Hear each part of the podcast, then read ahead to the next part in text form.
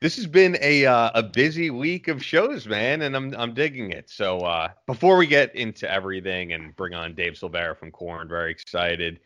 Uh, every every other episode for this month, but every episode we do once a week is sponsored by Fort Scott Munitions. Fort Scott is a manufacturer of multi-federal patented solid copper and brass CNC spun ammunition. It's designed to tumble upon impact in soft tissue, leaving devastating wound channels for faster bleed out, quicker incapacitation.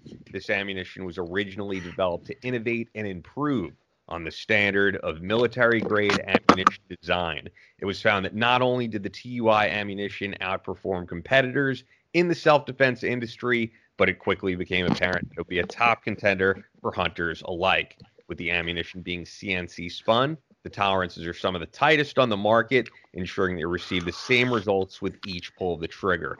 Fort Scott Munitions is available throughout privately owned businesses in all 50 states, as well as directly online through fortscottmunitions.com.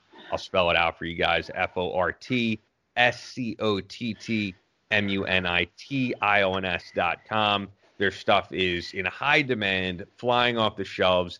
And as we're recording this one, you're gearing up for your next of a long hiatus. This is the second, you know, before a long hiatus of uh, Battle Line Tactical Courses. Yeah. You'll be shooting Fort Scott.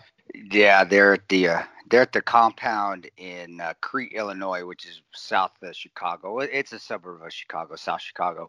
Um, yeah, Fort Scott Munitions defensive concealed carry. So we teach people how to shoot from a and draw their weapons from a concealed position. It's not a concealed carry course as far as getting a concealed carry license. It's actually showing you how it can be uh, difficult if you really are out in the real world and you have to draw your pistol from a from a concealed carry position or inside the waistband holster position and and uh, it's a perishable skill. I think people just assume as soon as they can shoot their gun, well, it's going to be easy to draw it. It's going to be easy to clear my shirt. It's going to be easy to clear my belt. It's going to be easy to get the gun out of my waistband, and it's not. You have to practice that. And of course, doing working with GRS within the agency, that's how we always carried and and we had to get and honestly our courses were pretty dang tough when we had to get vetted and then certified i should say or just qualified to go down range we had some pretty pretty arduous concealed carry drills and and uh and drills and um gosh practicums we had to do and to qualify so i just kind of pulled a little bit of that into the training because uh because it's fun and, and Fort Scott munitions too, man. That stuff just runs and it just pushes through and it hits everything and it's consistent. It's like you said, it, it's amazing. And so, um, yeah, blessed. I get to go down there and shoot another 500 rounds, which is nice. nice. sorry for all you people that are waiting on your ammo. Um, yeah, I, I've, but I, I, man, that they, they take good care of me and, and, um, yeah, it's it's it's the best again, best home defense ammo, and now they make also a, uh, a range ammo, just as a, which is a lower grain, so it's a it's a cheaper cost to go out there and shoot and train with your with your pistol. So if you're going which to get that I could, I could probably yeah. use some of that. Yeah, no, no, Ian. Hey, did you hear that, Robbie? Ian needs some range ammo, but just got to figure out how to ship it into New York. That's between you and Ian. But um, I yeah, think, you, you, you got to come to the course, man. I, yeah. I don't think I'd have an issue, man. Um, I don't know the rules. Yeah, like yeah, California. Who knows? Is that, but Long Island, New York. I honestly think you're fine.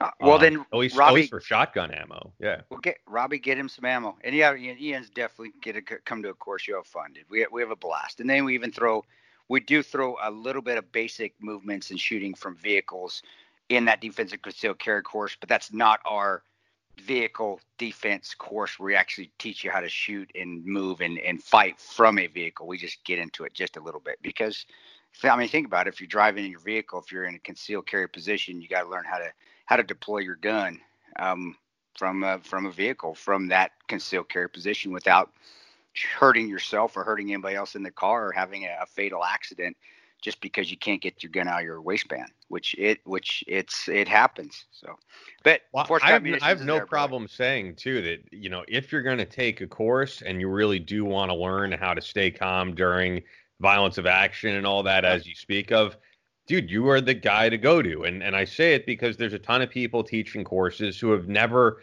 really had to experience those circumstances. They they hypothetically are able to run through what it would be like, but you've been in those circumstances. What would it uh, dozens or hundreds? I, I, I would we'll just say dozens. I don't know. I, I, I'm I'm a pretty humble guy.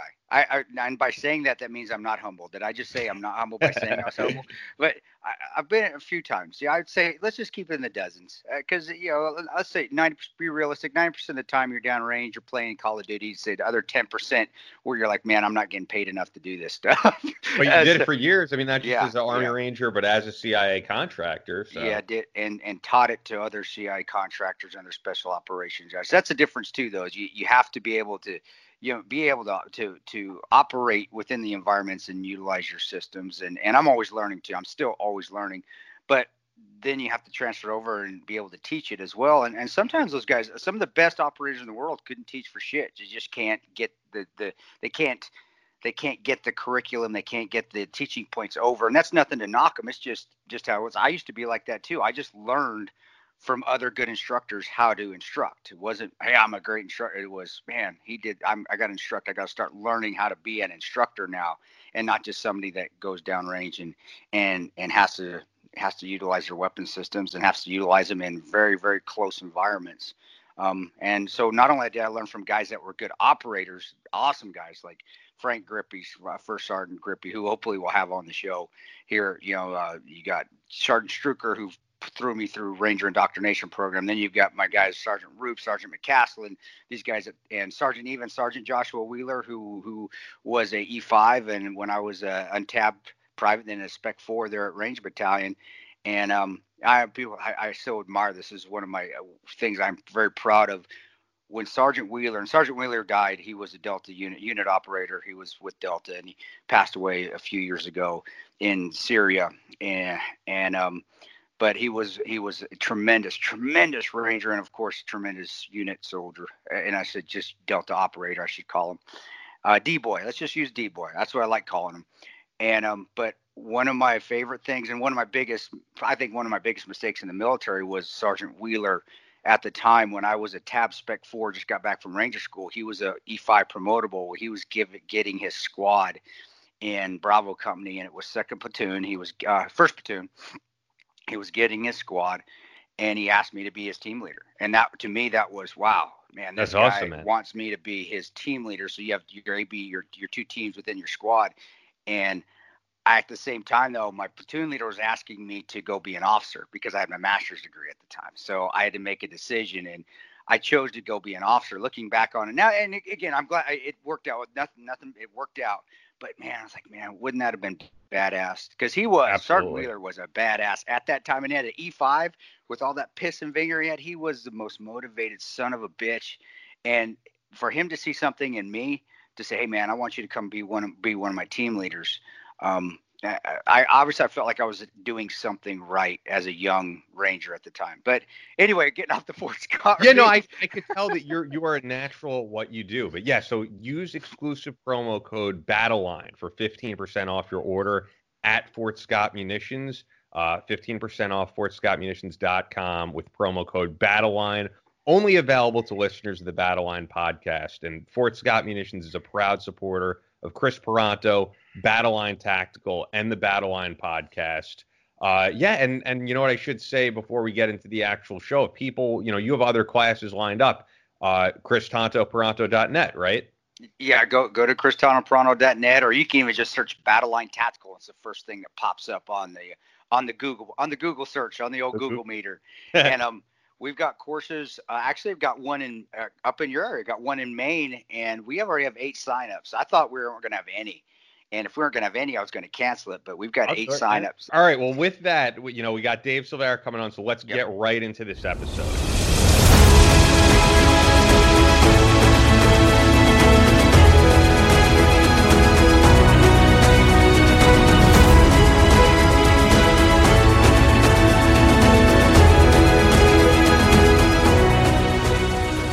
On the microphones, pure and uncensored American straight talk.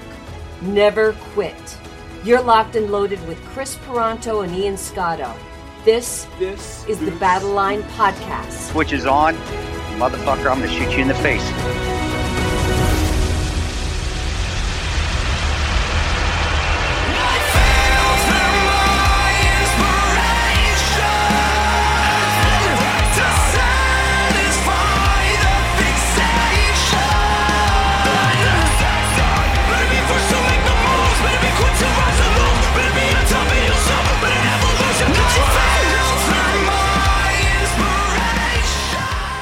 Is on, episode 32. Dave Silveria from Korn. I know both of us are nerding out, geeking out. It's going to be cool to have him on. Great dude. Uh, so yeah, this has been uh, this has been a pretty eventful month for us in terms of doing more shows. Been an eventful month in the world of podcasts. Hearing about Joe Rogan getting a hundred million dollars from Spotify. Oh, Uh, did that's you- huge. Did you like my gift? My like my. Yeah, I'm yeah. taking crazy pills I, right now. hey man, I, the stock went way up. I think it's a good move. I actually do. I that- it's you know, it's, it's good for uh, all the, but with, I'm like, eh, okay, whatever. You know me, dude. I, I, I give two shits about Joe Rogan. I know I'm one like the minority, but but good are, good man. for good for him. And I don't give two. I I don't. Come on, man. He's fear factor. I, I feel like, oh, Tyler, you're no. I he's don't really he's a great interviewer though. He he is. I think I think he's super skilled at what he does, and you know they don't pay you a hundred million dollars for nothing. So I don't. I wouldn't say that. I, obviously, they do. Oh, yeah, there was get some hates out there. No, I, I, I don't care, man. Yeah, I'm glad you like it. It's good. It's good news. But I don't. I don't listen to Joe Rogan. I still don't listen to Joe Rogan. Yeah, whatever. so uh well yeah, if they invite you on though, you better fucking go on. I'm not going that on would be, Joe That would be Rogan. great. Dude, you know how you know how good of exposure that would be though. Oh fuck! I give two fucks. I sure, dude. I we do this for fun and for and you know what? If he was gonna I'm have trying to get on, that pro- Spotify money, bro. he, pro- he probably should have had me on a long time ago when I actually was out there speaking speaking all the time about the everything that was going on in the world in the news. Now it's like, eh, yeah, Well, dude, we'll so do the, our. the, the other thing I wanted to bring up in terms of our podcast is Yeah. I did get an email from Gotham Podcast Studio, and it looks like early next month studios are going to be reopening. Oh, So cool. for the people, I have gotten some reviews. Like we got one four star review that was like the only reason it's not five stars because the sound quality is not great. If you listen to the old episodes, the sound quality is great. We're going to be back in studio. Uh, you know, they're they're taking very big precautions, which I understand. It's New York Oh, City, yeah. so Yeah. uh, they are gonna like digitally get your temperature before you walk in. You're gonna be wearing a face mask in the lobby. You are not gonna be going behind the board to talk to the person uh, in the control room. It is what it is, but um, I'm gonna be glad to be back in studio regardless. And we're being pitched some really big names too, because like our friends at Simon and Schuster have really noticed the podcast, and uh, Chris Wallace from Fox News wants to come on. I would No have Chris. Wallace in the studio. I yeah, lo- I would love it because he he's he's old school, man. I would love to have him on. Guys like him or or Larry King, and I, I I'm saying this with with with a lot of what's my my you obviously you guys know from listening to the podcast my grasp of the English language sucks. I should be I should be British. I'm telling you, I much I should I probably talk better than, being in England than I would here. But uh, Chris Wallace, and I'm saying it with all all endearment at all, and you know as much respect as I get, but Larry King, Chris Wallace. Uh, you know those guys like that. Those are old, the old school guys, man. Lou Dobbs, another one. Old school Yeah. guys that have been around forever that that have still have still managed to stay relevant when media has completely changed. They'll tell you, they'll, they'll even tell you, media has completely changed since they first started. So I think that'd be awesome to have Chris Wallace on, dude. I, Yeah, he wants to come on. Um, and if we're back in studio, I want to get as many people as we can in Mm-hmm. studio. I'm kind of like Skyped out in terms of just doing the remote stuff. I, I like being in person where I could talk and have a real conversation. I know you're in Omaha, but it's still different, I think, when we have someone in studio with me. Uh, No, and yeah, he has he has a new book out about uh, World War II, so we could talk about some military history stuff, and that's really what he's out there promoting. So Perfect. yeah, he'll be great for sure. So I'm excited for that. Uh, yeah, I'm uh, a lot of a lot of good people on the rise. And then you know, if we're back in studio, I was even thinking like my friend uh, James Powell, former Marine, former CIA, would love to have him in studio. Maybe get Jim West in studio for an appearance and stuff like that. And I know you have people that that you want, um, and same with people I want, but I, I'd like to get some of the New York people when we could finally be in person again. You know, it's just it's it's a different feel. It'd be it'd be nice, you know, and uh, to get to have the have the the uh, studio there again. But for me, I mean, I'd love to do a Ranger month, and and I I I I'll got to reach out. I've just been procrastinating reaching out to my people, but we talked. I, I said like maybe Sergeant Major Frank Grippe, Command Sergeant Major Frank Grippe, who. Who I know a lot of you don't know who he was. If he comes on the show, you're gonna know who he is. The man, and he's he's a guy I admired one of the he he epitomizes what Ranger Battalion is. But also, you know, another friend of mine with, and I'm proud to say, we we went to basic training together. We went through airborne, or he went to airborne together. I didn't have to go to airborne. I went through through the five the jump phase because I was my second time in. But we went through RIP together. When I went through the second time, it was his first time, and then we're at Ranger Battalion together. That's Leroy Petry. That's Medal of Honor honor winner Sergeant Leroy Petry. It'd be great to have him on, and and he's a friend. So I think that'd be a great interview. And and bro, I tell you what, if, for those that want to know how to about never quitting, never giving up, and just intestinal fortitude, mental toughness, and and epitomizing Ranger Battalion again, that's Sergeant Sergeant Petry. All right, so um, I loved it. And then Matty Waters as well, another Ranger that I served with that is tougher nails. He's a guys, he lost his leg doing an RPG in Afghanistan, and he currently is an EOD tech on the Tacoma Police Department. Wow. I'd love to have him on. So there's another, and he's another guy I admired that was uh, ranked higher than me. He had his, he was a tab spec four when I was a private, and and uh, he was one of the nice tab spec fours, relatively speaking. Most of the time, the tab spec fours, those are guys that are E4s with their Ranger tabs. Most of the time, those guys are the devil. I was too a little bit when I got my tab. It's just a rite of passage. But Maddie, Matty was one of the uh, one of the nicer ones. Again, that's relatively speaking. They're not nice. He just is, was a little. He just wasn't as demonish as the rest of them.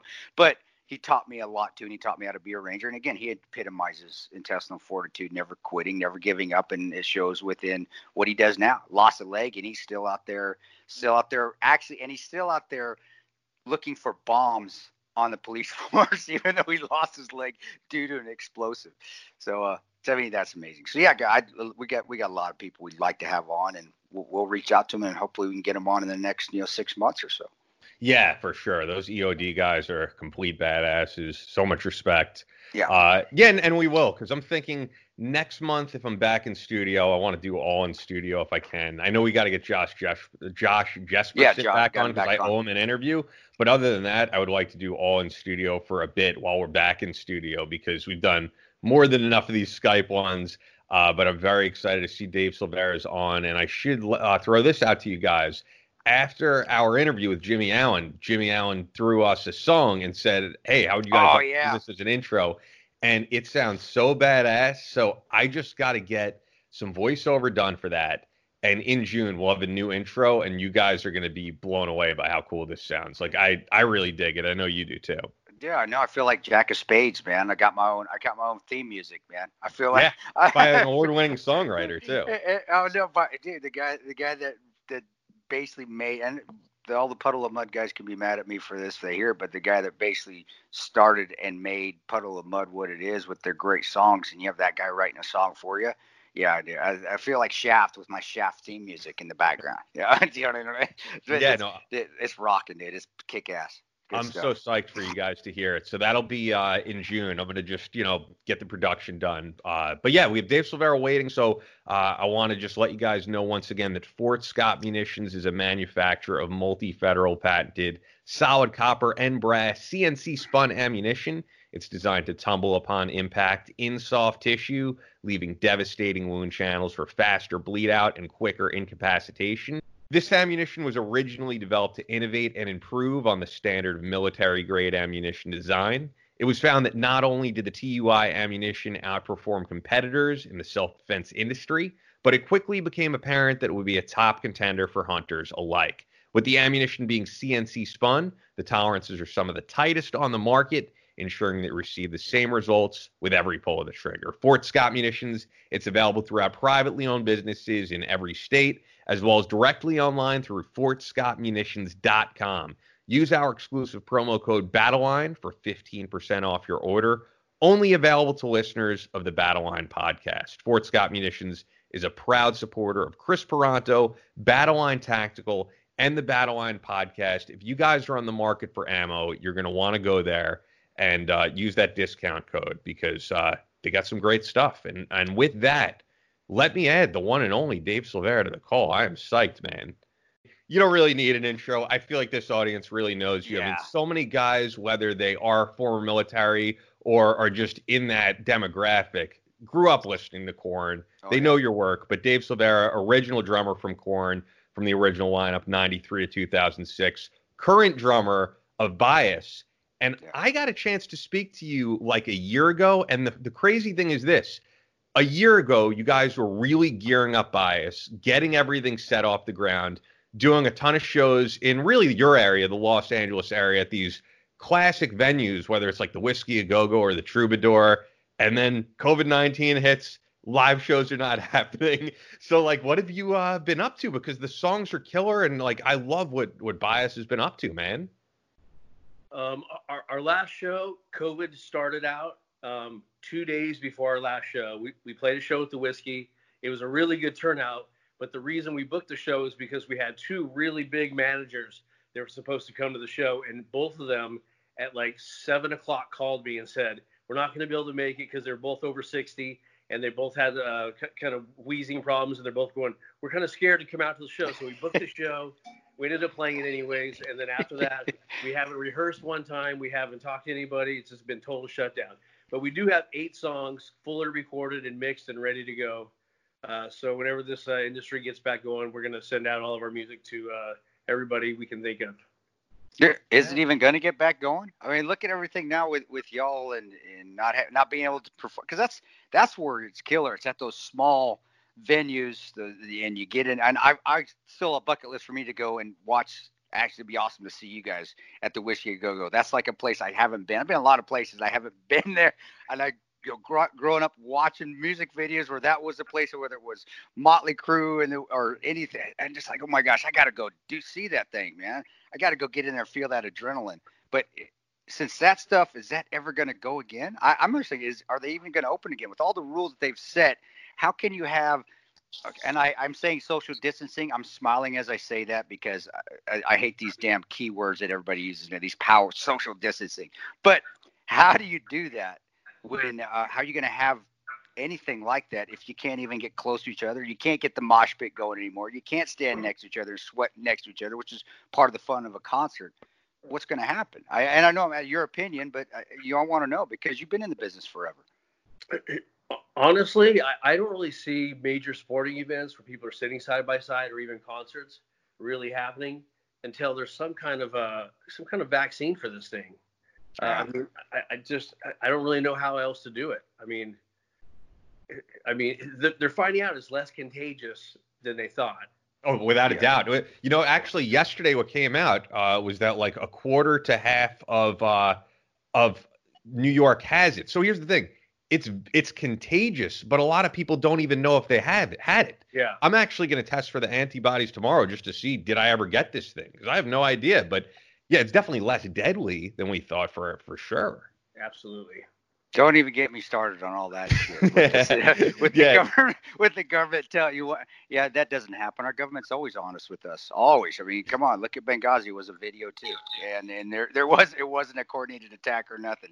Yeah, me me and Ian go around and around about some of that stuff. So well, it is what it is, brother. And I'm glad you're you're still. And I listen to the bias. I listen to. uh Ian sent me one of the songs, and I Yeah, listened to pity. it. It- I, I pity is still my favorite. Wow, man. You're, well, you're you're doing what you did when when I was at Range Battalion and we were listening to Korn. When I was listening to Follow the Leader, I was listening to, all, and that's that's Ranger Battalion music. That's the stuff we were kicking in the in the uh, Battalion Fitness Center. That's the stuff when I went down range. Before you get out the gate, you're turning on Korn. You're turning on Slipknot. You're turning on uh, who was? Uh, we had Slipknot.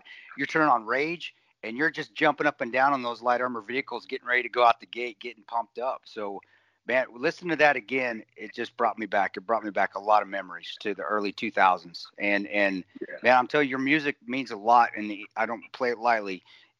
When Ian says, "Man, the veterans listen to you, they respect you," your music got us through a lot of those deployments, brother. I'm telling you, and and you you're in particular because you you're you made Korn what it was. I, I don't think the sound was the same once you left. And not knocking the guys, I, I still like Jonathan Davis's voice. I was crazy grumbling when he when he had WC doing the crip walk and all that other. That's cool, but the songs that you made were the ones that that we listened to, man. So um, and, and did I asked Jimmy Allen the same thing? I want to ask you the same thing were you doing that at the time just to make music? Did you notice having effect on the military world? Did you even play into your mind that that stuff was what we were listening to when we were training, when we were going through all our deployments? Or, or are you finding out about this now? I see the flag in the background, so obviously I know you're patriotic.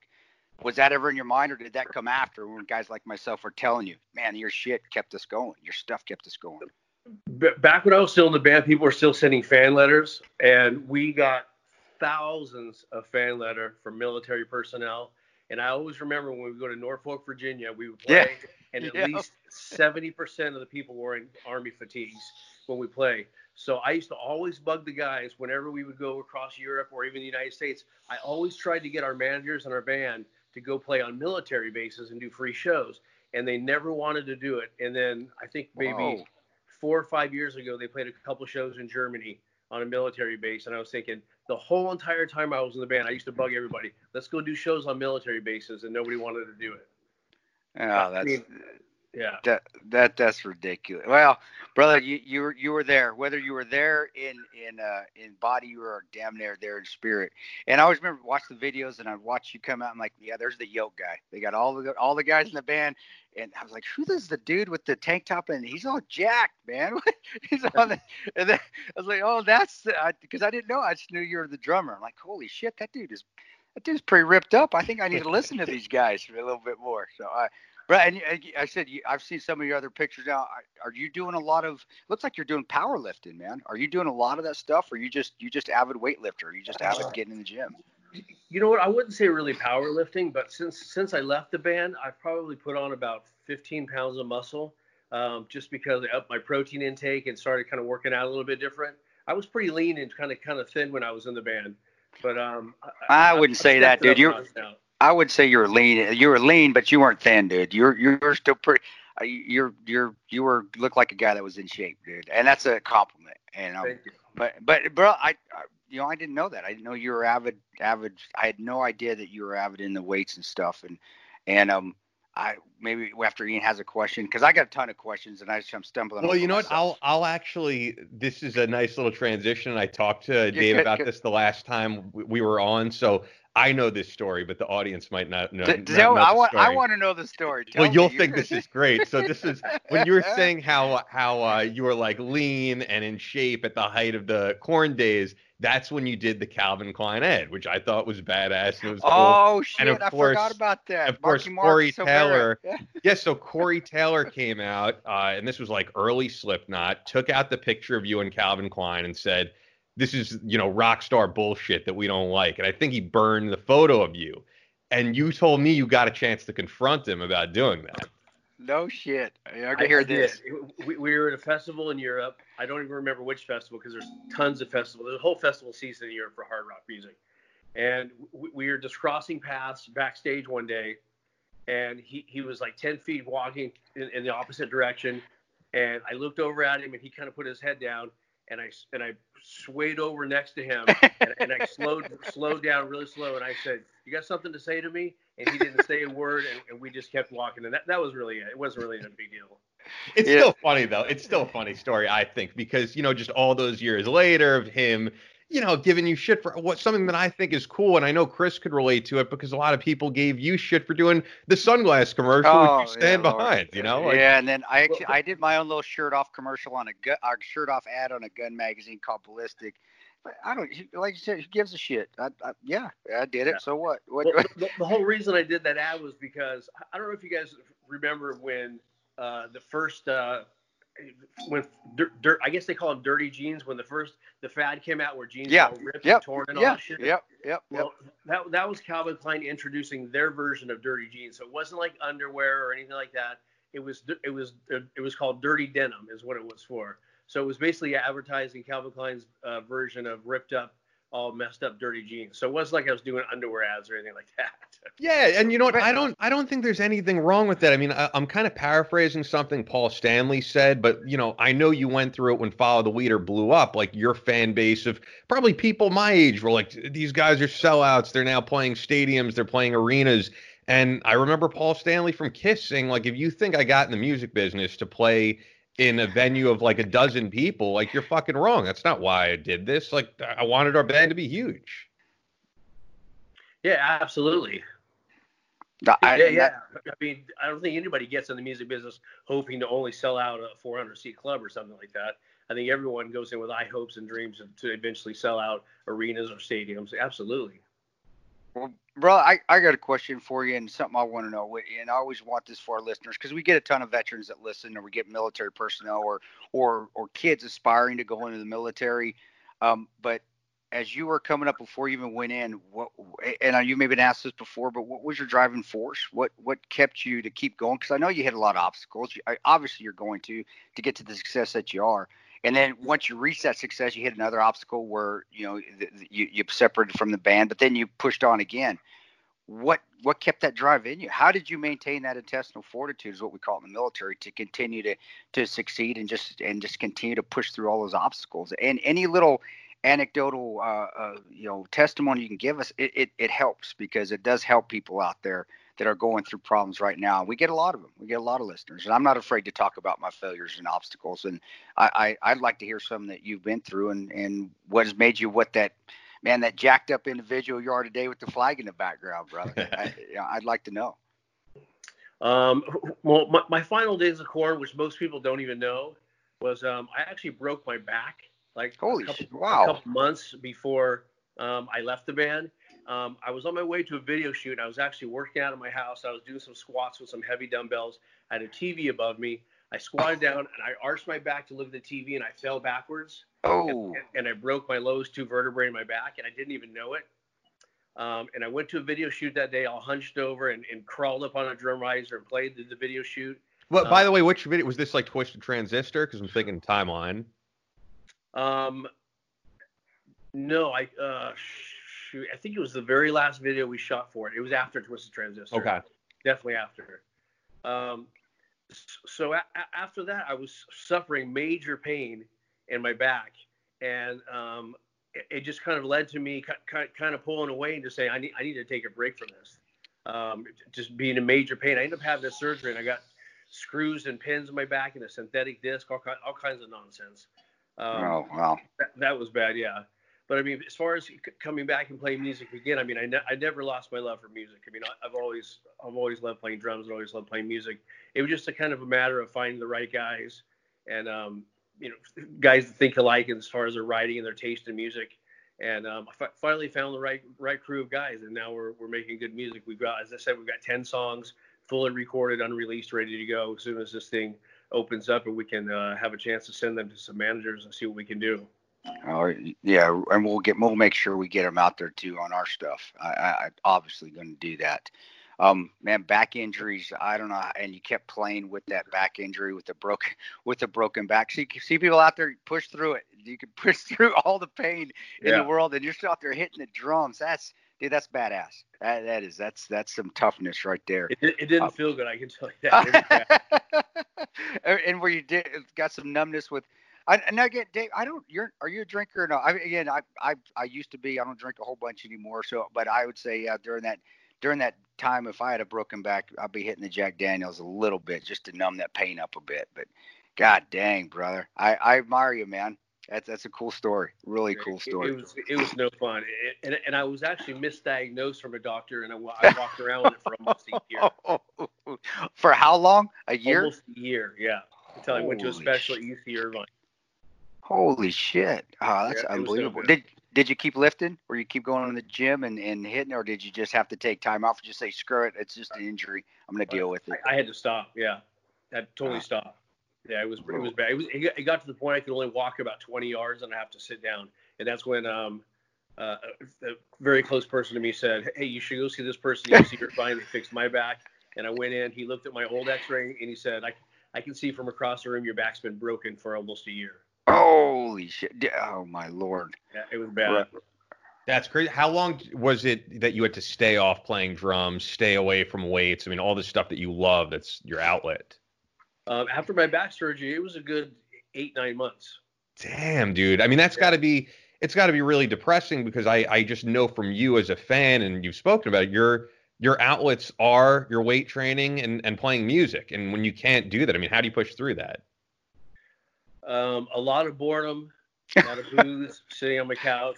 Uh, honestly, taking pills. hey, bro, we I can I've imagine. Been, I've been I've been there, man. I the pills, the, the numbing everything up, the pain, whether it's emotional, mental, or physical, and you do it, and then you find a way to get through it. And you, and you did. You obviously did. You came out of it. Uh, those low, and I'm sure that was a low point in your life, brother. Absolutely. Um, hey, bro, can you tell me? I know with the new band, and you've got the new band bias, and I want to talk a little bit about your days with Korn too. I know you're always going to get that, sure. but with the uh, with the new band, with your guys there, and I don't know any of the members. I'm not familiar with their names, but how did you find him and, and how does it feel now? I know you said you found the right crew. How did that happen? I mean, how does it come together and how do you not feel a little bit jaded or a little skeptical when you meet a new member like, oh my gosh, I don't want to go through what I went before and keep an open mind and just keep it, just say, hey, I'm, I'm going to keep an open mind. I'm bring these guys in, give them the benefit of the doubt and see if they work out. But because eh, it would be hard. It would be hard for me to have that negativity inside me, be like, man, I don't want to go through what I went through again um, with another group and and not have that open mind or the positive mental state that obviously you had. Before Bias was actually formed, I was playing with a couple of other friends, and, and they actually introduced me with with uh, a couple guys that are, that are, now part of Bias. Um, so at first it was a different version with a different singer, um, and then we brought in a couple guys that are in Bias now. Um, eventually, we got rid of the singer because he wasn't very good. Uh, but, but we just the guys in Bias, we just instantly formed bond and um, we, we, our our vision of how to write songs that that's a big deal. Is, is uh, you know w- when you're trying to write a song and you're going part to part, it's, it's just all about who who uh, who comes up with the next part and how it's perceived. And th- these guys, we, we're all on the same page, which is c- kind of rare actually for for five a five piece band to all be on the same page. Like I mean, probably 75% of the time we're all on the same page about a direction of a song, which is pretty rare. Um, but, but, we've we've managed to form a bond and, a friendship that's it's it's really. Um, I mean, I, I, don't mean to badmouth it, but I mean it was probably it's probably better than Korn ever was, even at the beginning, as far as yeah. the friendship. And the yeah, and that. But I, I think some of that has to do with our age, though, because we were pretty young when we were in Korn when Korn started. So, yeah. I think people realize that because you with teamwork and uh, one of the best teams I've ever I ever had I was in Kandahar, Afghanistan, and we just got along. And honestly, that's probably the only place I ever was in ten years as with the team that we all got along. But you still had to succeed. You still had to complete the mission, which, and you're not selling it short, but that sounds like how it was with, with you and Korn. You guys were extremely successful, but you always didn't all get along, and that's that's the case with a lot of guys down range too. That's I think I would relate to some of the music. Um, but now you're with, uh, and that's the best team I were in Kandahar where we did get along. Bias, obviously, you guys are getting along. Fantastic, dude. This this is bringing back memories of of all my deployments and my training there, man, and my time at Fort Lewis. So I appreciate it. This is therapeutic for me. Whether all you listeners get anything out of this, I don't give a shit. This is good for me right now. So we're.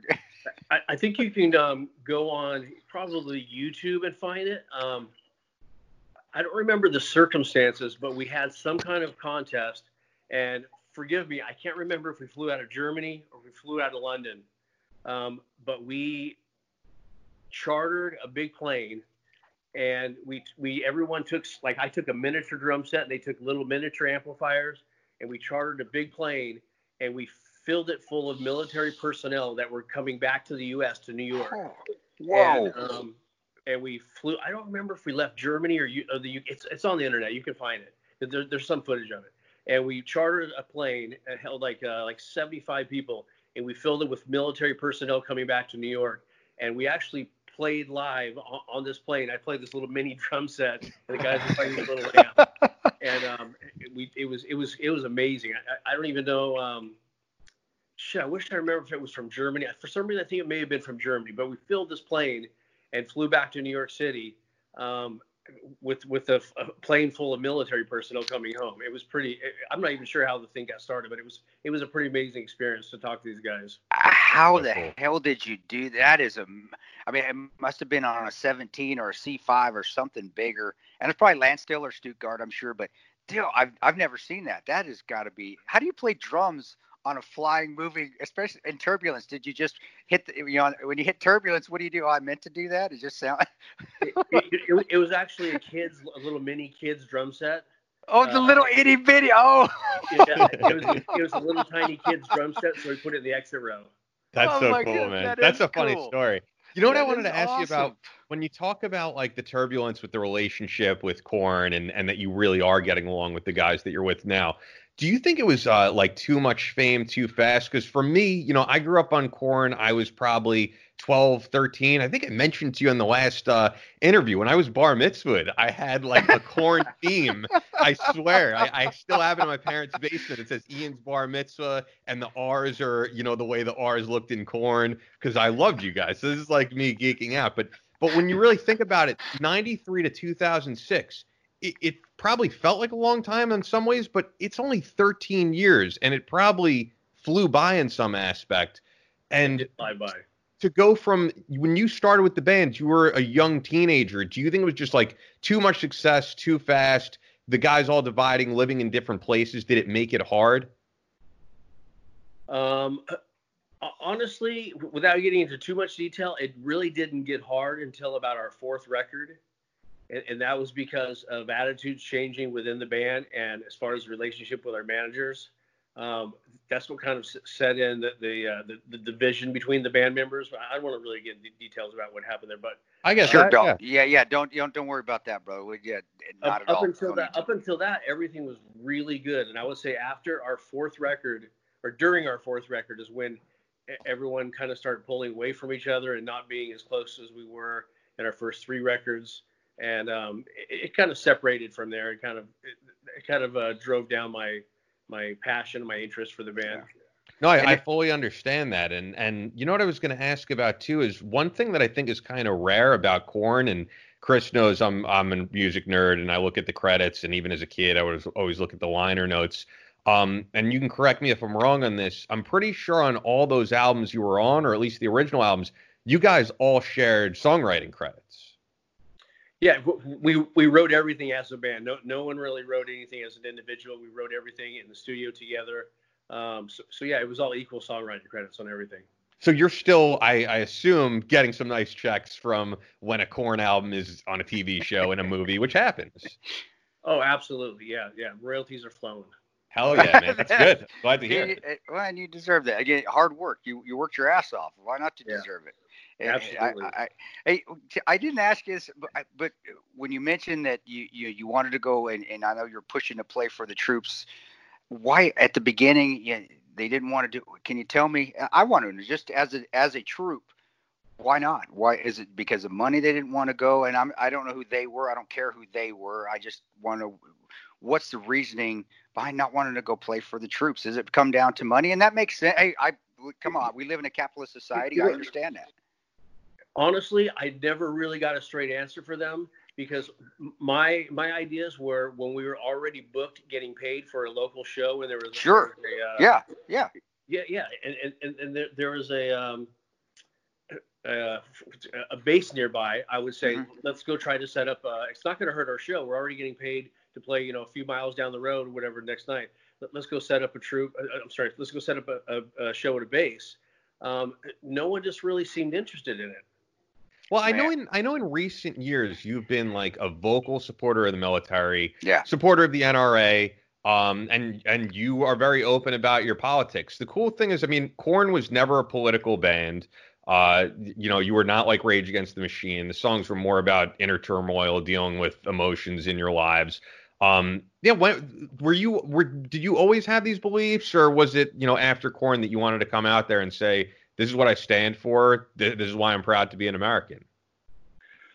Well, my political beliefs would be this smaller government, lower taxes, less regulations, um, strong as hell, huge full on military. I mean, and if you want to take all those things and, and, and decide which, which party lines I, I go on, I mean, I think it's pretty obvious, but I mean, to me, I would think those are just all pro-American views, not not not left or right. I, I would yeah. hope that every American would think, okay, lower taxes, jobs incentives, lower regulations, jobs incentives, jobs incentives, strong yeah. military. If we didn't have our strong military for people like Kris to protect us, we probably wouldn't even be here on this call right now. We wouldn't oh. be able to do anything without our military. Um, so I mean, for that, I say thank you for your service because you oh, people brother. like you have given all of us the opportunity to do everything we do in this day in this Thanks, entire man. country. Every single day we owe we owe a military. So I mean, if you want to categorize me as left or right for, for having all those, I just think those are American beliefs, not left or right beliefs. See, I, and I, I agree with you, bro. I, I, you know, I, I did. I got into the, the side when when Benghazi happened. I, did. I got in. Hey, let's pick a side, and and I never had picked a side when I was deploying. I think a lot of us, a lot of the guys I served with, we didn't pick a side. We just did the job because we enjoyed the job. Right. It wasn't. I ain't going For over because exactly. I, I will because President Bush is in office. I'm going. Oh fuck you. I'm not doing that because of him. I'm going over because I want to go over and protect. And and just like let's be realistic. I liked it. I had I was enjoying what I was doing over there, but uh, and I was enjoying being with my buddies. So I, you know, I, I agree with that. And whatever party line somebody wants it, well, then you put me on that party line. I'm not putting myself on that party line. And with you saying that, those are American values. That's what I believe in. And whether I like a president or not, I don't give a shit. Most values are never going to change. And I know, I know we got to get into. We will segue to it because I'm, I know we're waiting, but I know you're NRA. We're going to talk about guns here in a little bit because I want to know what you're carrying. I'm going to get. We're going to. We're going to break that. You're right. Hey, use NRA supporter. I know your Second Amendment, dude. If, if, if anybody wants to give you shit out there about it, we can. They can meet me behind the stage, like you met Corey Taylor, and we can talk about it at that point in time. Um, but no, I, I, you know, getting in that, and I, I appreciate that, and that's why I wanted to have you on because I think people need to see that too. That they see the rock area, they see California, or even assume with Hollywood that everybody's everybody's anti-gun, anti-this, and I'm like, no, guys, they're they're not. There's a lot that are extremely, extremely strong, and they don't just do the vocal. I sort of I support the military and just check the box. They actually do, and that's why that's why you know you are breaking whatever stereotypes people believe out there within the people that in the in the in the in the uh, in the music business. So um, we'll get into that. Uh, enough patting you on the back and sucking your because I have been. Um, let, I, I do. I want to get into because we haven't talked about it, dude. I want to get into your guns, man. I I I rep a lot of gun companies, unless it's going to hurt you down the line. No, screw it. I want to talk about it anyway. what what are you you know where are you at? Where do you live first of all, and are you allowed to carry? Because some of the states you're not in California still, are you? You're not. I, am, in, I am California. I mean, California. Are you Northern California though? Or are you are you Southern California? Southern California, Orange County. Orange, Orange actually Orange County's out of all of them, it's not a bad place. I know a lot of the gang unit guys down there. They're good guys actually for the most part. But when are you are you do are you carrying are you not every day, but what do you what do you like to shoot? What do you get when can you shoot? What do you prefer? Those kind because our, our listeners want to know that. I, I want to know that. You know, I really don't have that many guns. I, have got I've got a Glock nine millimeter and I've got a Mossberg shotgun. That's I, that's all you need, man. I'm also a New Yorker, so it's like yeah. we we both have the tyrannical gun laws going on. You more so than me. And the, the Mossberg ATI tactical shotgun. That is a badass yeah. shotgun, bro. That's a great yeah. home defense weapon right there. Oh my lord, yeah, that's those. when, I, when I bought it, I bought the I bought the critical mass shells. oh my lord, dude! yeah, don't don't break into yeah, don't break into days ever ever idiots then, out there. Don't do and that. I, and I buy them, and then I find out if I shoot them in my house, they're going to go through my wall and into my neighbor's house. no, that's what we we got to be careful. We, we do teach that, like guys, if you're going to shoot, remember you're responsible. And I say that we're, you're responsible for that round. If that round, yeah. even if you get the bad guy and it goes through and it hits your neighbor, guess who's going to jail too? You're going yeah. to jail too, and we, and we, do teach that a lot when I do my. I, I bought smaller rounds. you get small, but those are still good to have. It makes you feel good. I, t- yeah. I it's, it's like Johnny Dangerously. This gun's going to go through that wall, that school, that church. That it's the movie guys. It's not me. Johnny Dangerously. Am I dating myself? Am I that old? Ian's like, "What the fuck movie are you talking uh, about?" Uh, yeah, I, I, my I, I don't know, Mike, Michael Keaton. Never mind. Um, no, the Mossberg. Actually, when I was doing anti anti piracy stuff on ships, I carried a Mossberg. I carried that exact same gun for the Somali pirates when they were boarding when they would try to board American ships. That was another fun contract I used to do. Great gun, dude. I, and you're always welcome on a battle line tactical course. That's my company. If you were in the area, you come out and shoot, dude. You, you're always welcome to come and come and pew pew. We we travel everywhere. Actually, I'm heading to Chicago, South Chicago, to teach a course uh, tomorrow. And um, but we'll it's mainly when we get to California. Yeah, brother, we're getting up to the valley. We don't find a lot of ranges down in Orange County. It's usually Fresno and above. But I'll I'll right. definitely let you I'll definitely let you know. Yeah, um, absolutely. I'd love to. Yeah, that's awesome, man. You know what? I, I I was wondering about you went you made the transition right from doing really growing up playing these venues that you've been playing in in more recent months, whether it's the Whisky, the Troubadour, all the places I listed, from going to doing s- soccer stadiums, arenas. You know, I, I got to see guys at Madison Square Garden way back in the day. How does it feel playing those small venues again? I mean, do you enjoy the more intimate crowds? And you're playing with bands like Orgy that you have a history with, and probably some of the crowd who came out for Orgy didn't even know who Bias was. And they're like, that's Dave Silveria behind the drum kit. I'm, I'm sure they did. Uh, it's it's been. I mean, some sometimes the shows are really great, and other times it's kind of frustrating going back to these really small venues. But I mean, overall, we're having a great time, and we're loving what we're doing. And we're just hoping for this COVID thing to go away, so these managers that we've contacted will show some attention. Yeah. Yeah, and, and I've heard that some of these like these classic venues on the Sunset Strip may be going away. Like I'm hearing things about the Troubadour because are they going to be able to last a whole year without shows? I mean, these are smaller venues that rely on a band like Orgy and Bias packing packing in a show. And if they don't have that, they're not bringing in revenue. I mean, it goes back to the same things we were talking about with taxes and the economy. Uh, it, it does worry me, man. Is it just going to be a Staples Center in LA, and for every you know band trying to come up, they're they're not going to have anywhere to play? It's it's a weird situation right now. Uh, honestly, I have no idea how most of these small bars and restaurants and, and music venues are going to survive. I mean, they're, they're, everyone's falling so behind on the rent. Um, I, am just worried that so many of them are going to disappear. It's going to change the face of our economy for for generations. Yeah. I, I really don't know what to think. And and by the way, you're someone who has an experience with that because you did own a restaurant at one time. So I mean, you know what it's like to make payroll and all that. Yeah, I, I own two restaurants, and the, the, the profit margin in a restaurant is so slim. When you hear on TV about these restaurants being open at, at, at limited capacity, they would be lucky at limited capacity to even be able to pay their rent. That they would wow. not be able to pay any salaries, any kind of uh, basically any bills, any property taxes. I mean, it's almost better to just completely keep it closed than to even open at a limited capacity. It's crazy. Wow. Yeah. Wow. Yeah. I mean, the profit margin on a restaurant is so slim. if you're not at capacity most of the time, you're not making money. Now, your restaurants, are you still have those, Dave? Are they still, or have you, you've got, you've used, so are you suffering with the rest of, with the rest of the small uh, business Sold owners them right a now? few years ago. Thank God. Oh, wow. Yeah. That's, yeah, that's too bad. Give me, you know, with, with what's going on, I'd like to hear, this is a platform recommendation, man. What do you suggest? What do you, think should happen. With me and Ian and I have different thoughts. Of course, I'm in Nebraska, he's in New York, so we're seeing different things. I'm like, hell, open it all up. Screw this shit. If you get it, you get it. If you don't, you don't. Eh, but and then I, I don't know if Ian's on the completely other spectrum, but he doesn't see it that way, which is fine.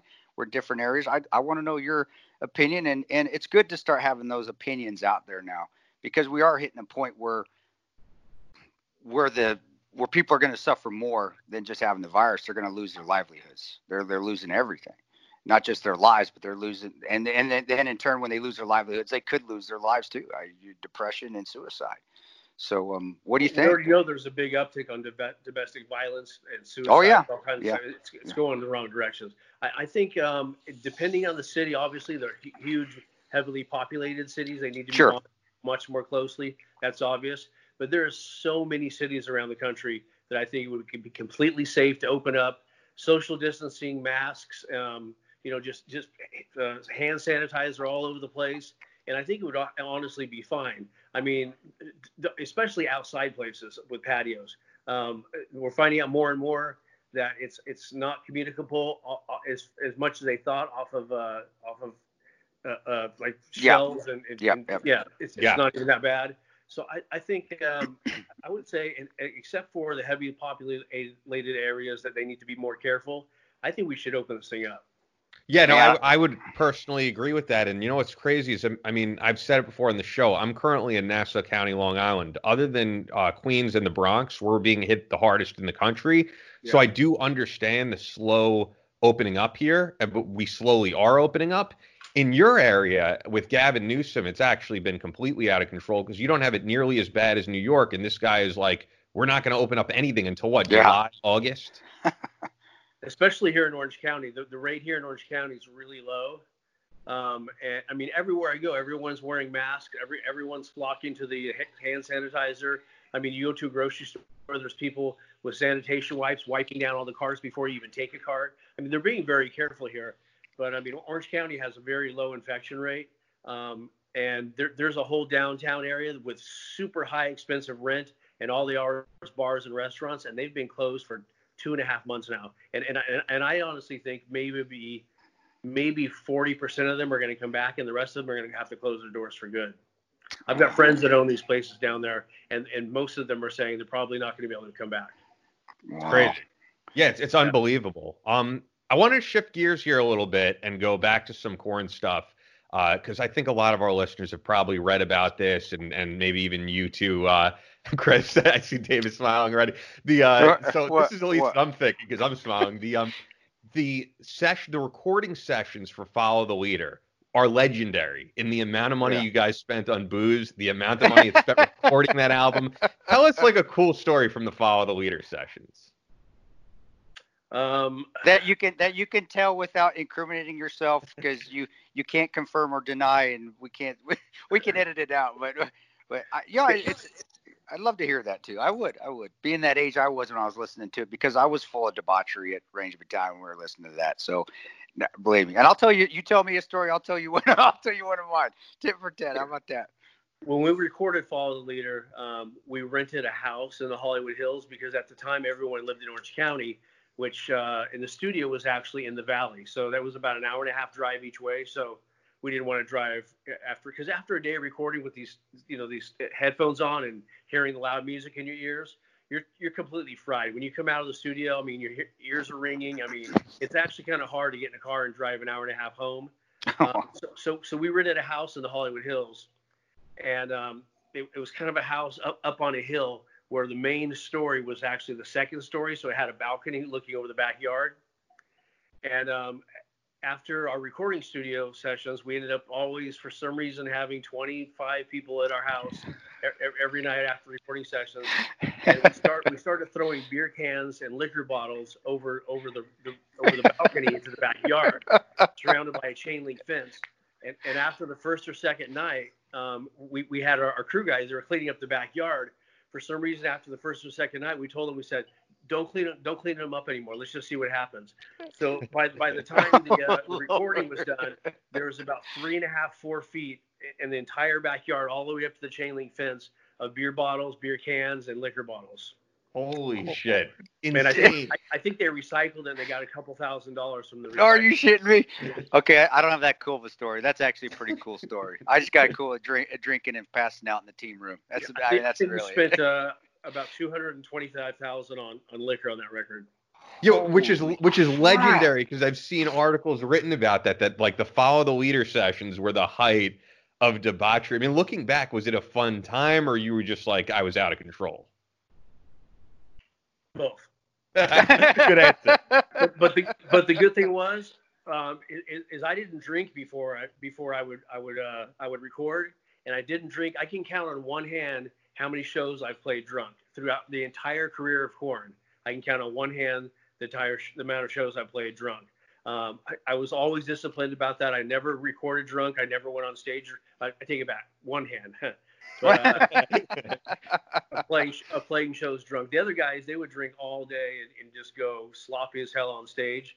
But I, I, just never did it. I just because being the timekeeper. I mean, if I go off, everybody goes off. Yeah. So yeah. Be, before recording, and before playing live, I never, I would never drink. But when it was over, you know, I would, I would pop it up when I go for it. Well, that's it. That's the end of the day. That's that's the end of the. It's it's just yeah. like coming back from a mission, coming back from a training op, coming back from a, from an op out. Hey, that's the end of the day. You got to decompress, and I couldn't do it now. I, I can't drink a drink without feeling hungover in the morning because I'm so damn old, and I think my kidneys are shot anyway. But no, I, yeah, coming back from an coming back from an op in, in, whether it was Iraq or Afghanistan or whether I was in Libya and sitting down and yeah, of course I'm going to have a drink or two, and that's the way to come down and, and, a way to, to decompress a bit. And I'm sure you you with all that music, everything just amped up in the front of all them people.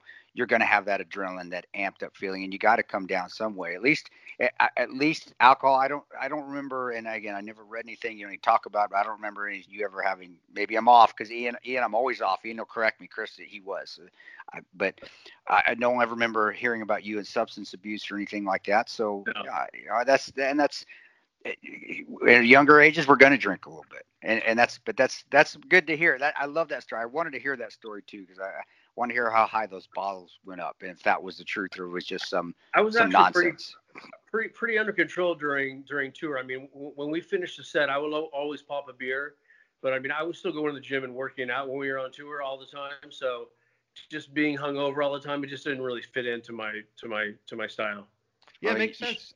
Yeah. I think like every member of Korn, it seems like, has gone through some type of transformation, and and being someone who's followed all the members, it's it's like Fieldy has become more spiritual. I know Head was the first one to really become more spiritual. Jonathan had a crazy year in terms of uh, his wife dying and uh, you know his own addiction problems. And I know for you, you've gone through your own problems too, especially as you mentioned with your back, and now you're doing your own yeah. thing, man. So I think probably those years of debauchery really changed people and made them want to uh, become better better people. I mean, you can't go on living like that forever. A lot of the guys who do end up dying young. You know, we see Robin Crosby from Ratt and a million other guys who are no longer with us. Yeah, absolutely. I mean, th- these days I, I, I, I drink, but um, I'm more of a either a wine or I just drink scotch and water, just because of literally the sugar content, as Kris was saying, the hangover. Yeah. So yeah, I, scotch and water is great. Hardly any sugar, hardly any hangover. I mean, it's good. Or just straight wine. it's, and then that, that's the weirdest thing is that the the, the hangovers now. I, I, I had I shared it. I shared a drink of scotch with my wife last night, and I still slept. I slept till ten this morning because I can't I can't do it. Where bro, I remember, and this is what I would used to do to haze when I was a team leader at Town. I used to haze my, my, my I hazed my privates. That sounded like I was. That doesn't that sound awful? I'm hazing my privates. I did that. But what I would do because I could run and I could run drunk. We would uh-huh. drink till three or four in the morning, and then all right guys let's get your shuffle on we're going out and running five miles and that was one of my things to to to haze them to make them quit to see if they're gonna because i could do it now I can't have a sip and not sleep till ten next morning because I just am so feel like such dog shit. Dog shit. So you, you're, you've been you're drinking straight scotch. Uh, we were actually no, and it was even mixed. No, she she put scotch in and she mixed it.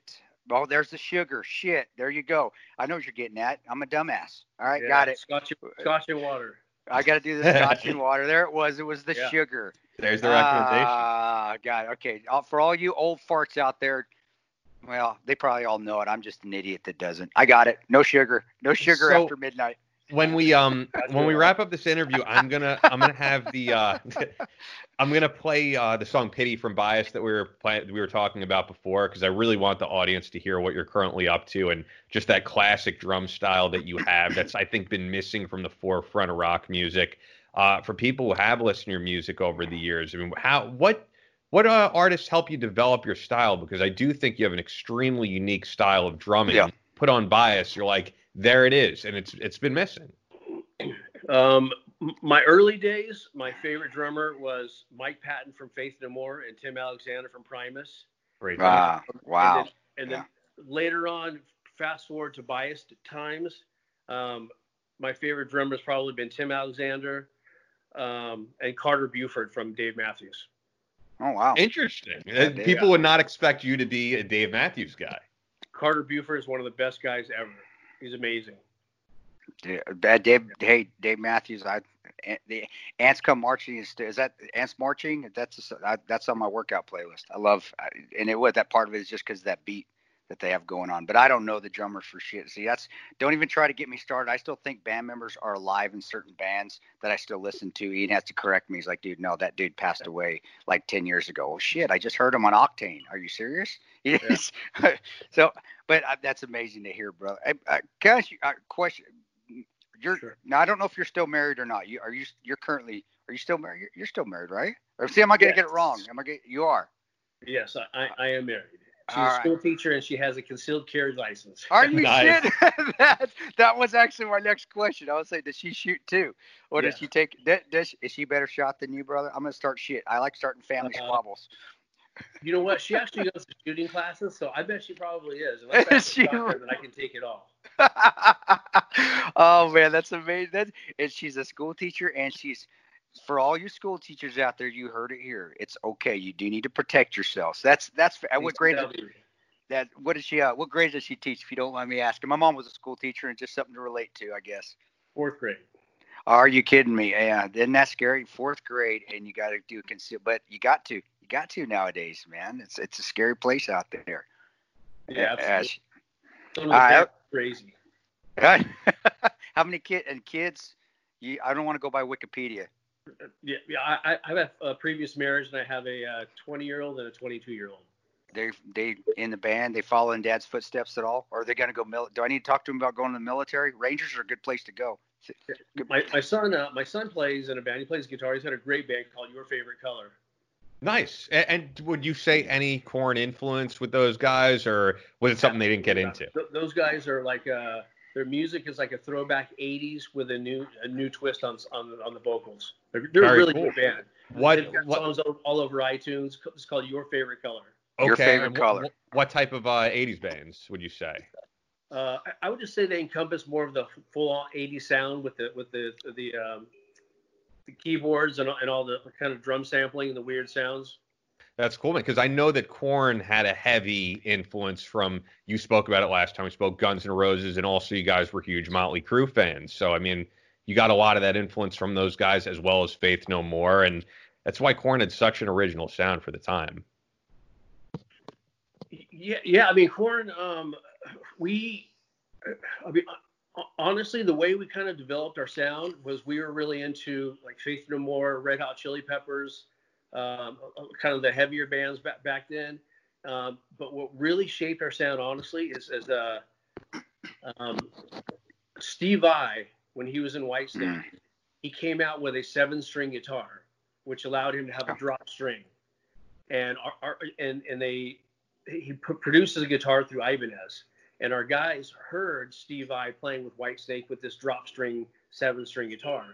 So at the time, Steve I was barely using the drop string, and our guys went out and they bought Steve Vai model guitars, and we played everything in the drop notes. So we kind of started that whole drop tuning um, era of stuff.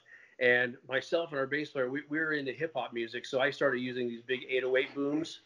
Uh, so, I, so I bought a sampler and a sample pad and incorporated the kind of 808 things. And that's why they kind of incorporated the kind of rapish kind of kind Yeah. of beats here and there.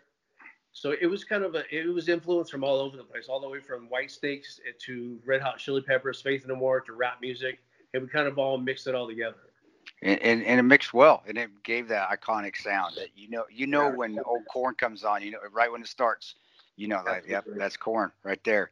Um, hey bro, I, I second marriage and talk about it, I, and I went through through some problems with my marriage, and and then also when even that little bit when I was on the road for three years, uh, nothing compared to what you did, but how do you keep that together, man? How do you keep you got your wife's second your your your your current wife, school teacher, what did you learn at the beginning until now to, to keep that marriage strong and to keep keep the family together? Because you're i know you're you're obviously not traveling right now but you're to be most likely when things kick up.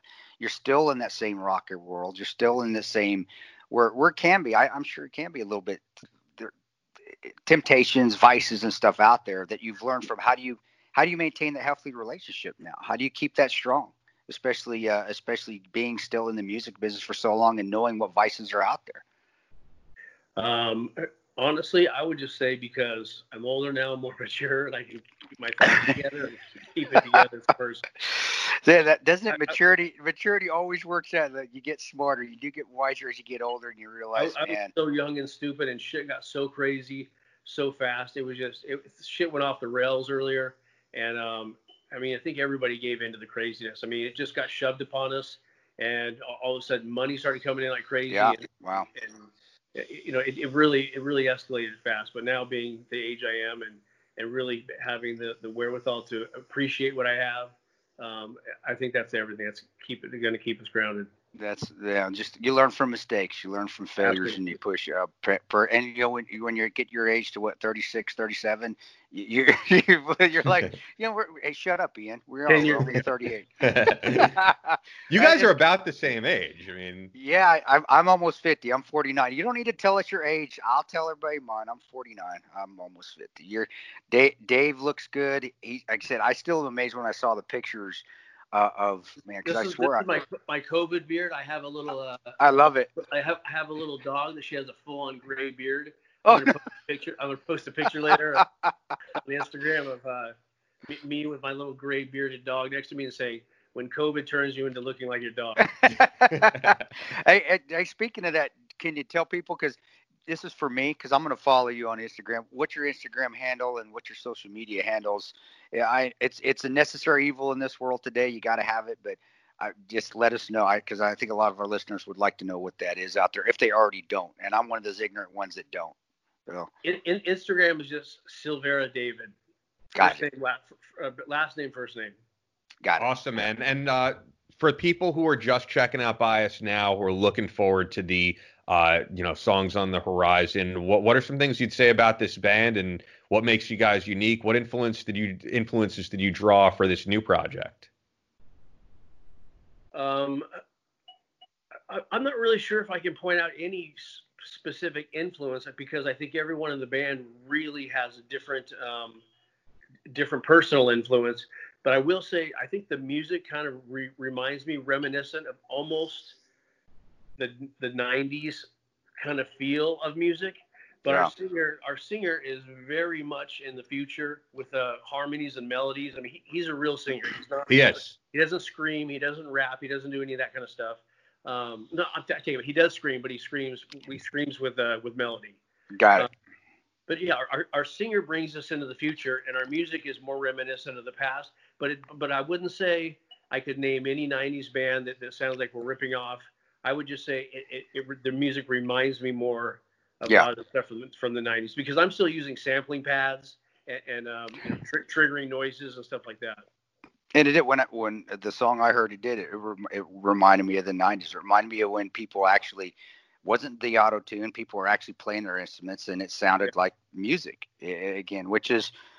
And maybe this COVID's a good thing. Maybe it's going to bring actual music back into music and not auto uh, not over auto tuning or or or you know just where I, I don't I, I don't think the the talent is is there in in bands as it was when when but really how can you with that era that with you guys and came out and and, even I think Linkin Park was coming even then at that time as well you know honestly that's an era right there that I, I don't think you can compare. You can't you can, you're not going to have bands like that coming out again I couldn't agree more. And without putting any individual bands down, I honestly cannot name. I mean, I would have to think about it to name a current band that I actually really listen yeah. to and really, really, yeah. really like. And, and, I don't mean that in any disrespect. Maybe I'm just old school, or my taste is just uh, not up to the current the current sound. It's but not a bad thing. Listen, not a bad thing. To new music.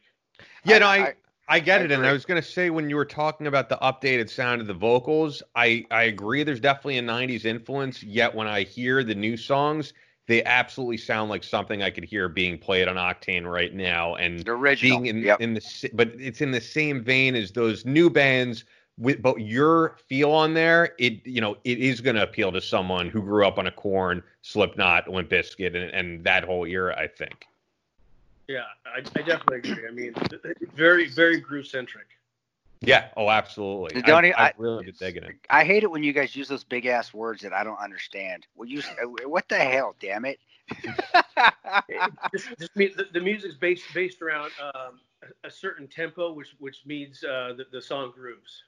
See, there you go, groove centric. Groove centric. Wait, there, I got it. New. I'm putting it in my vocabulary right now. I wrote it down in my little book you know, we were talking about the situation going on right now with restaurant restaurant owners, guys in bands. It's definitely a tough time in the country right now, and I can tell you that whenever I've had tough times, a lot of the music that you've made over music the years gets you through. Yeah, yeah, has definitely gotten me through it. So for people checking out the podcast, whether they're military members overseas, whether there's someone in America who is furloughed from their job, and what would you tell those guys to to get through this time? You you know what? Honestly, people are in such bad positions. I honestly don't know what to tell them other than I'm sorry and I'm praying for them. And I really hope when this economy opens up, people are not too much in the hole where they can revive their business. I mean, I'm just hoping and praying that it hasn't ruined so many people's lives that they're not able to come back. I mean, I really am. I, am really worried about it. And I think everyone should be worried about it because it affects us all yeah. and it would be a drag on our whole entire economy. And I'm just praying that enough people find a way and, and maybe these SBA loans are hopefully they'll get to the right people. So far it sounds like some of them are, some of them are not. But I really hope that the small businesses are going to be able to get back on their feet. And I, I, I know just being able to not pay your rent and pay all of your employees for two or three months can kill a business. And it's already been a few months. So I'm really worried about the small businesses across the country. And I just really hope and pray these people can come back and reopen their doors and hopefully get p- caught back up on their rent and all their bills. Because if they don't, I mean, small businesses are the engine of this economy. Yeah. yeah. They, if they can't come back, or if we lose a whole big percentage of them, we're going to be in big trouble. And, and we can't. All these big uh, conglomerate stores that we're it really does look like we're supporting them and not small businesses. That's not what this country's about. Really, it's it's terrible. Small businesses make up fifty percent of the commerce in this country. Yeah, and we need to get them open. And it, it's again, Nebraska. We don't see it as much here. Our governor isn't as crazy as you when you get out there in California. And I don't. I'll, I'll call him crazy. I'll, I, her, him, I, whoever it is. It's it's because they. Gavin Newsom, bro. I don't know. I, I, I would move I, I hate Texas in a minute. Right, brother. I you know, maybe that's where you need to be. Um, I, you know, I, I would too because of the weather. Uh, Omaha is beautiful as far as politics goes because it doesn't have a ton of them in here, but the weather sucks. So maybe I need, need to get warmer down south. But brother, I again, I well, all I want to say is thank you for have, being on. If Absolutely. you can't, just remember, you, you there's there's no, you have no idea.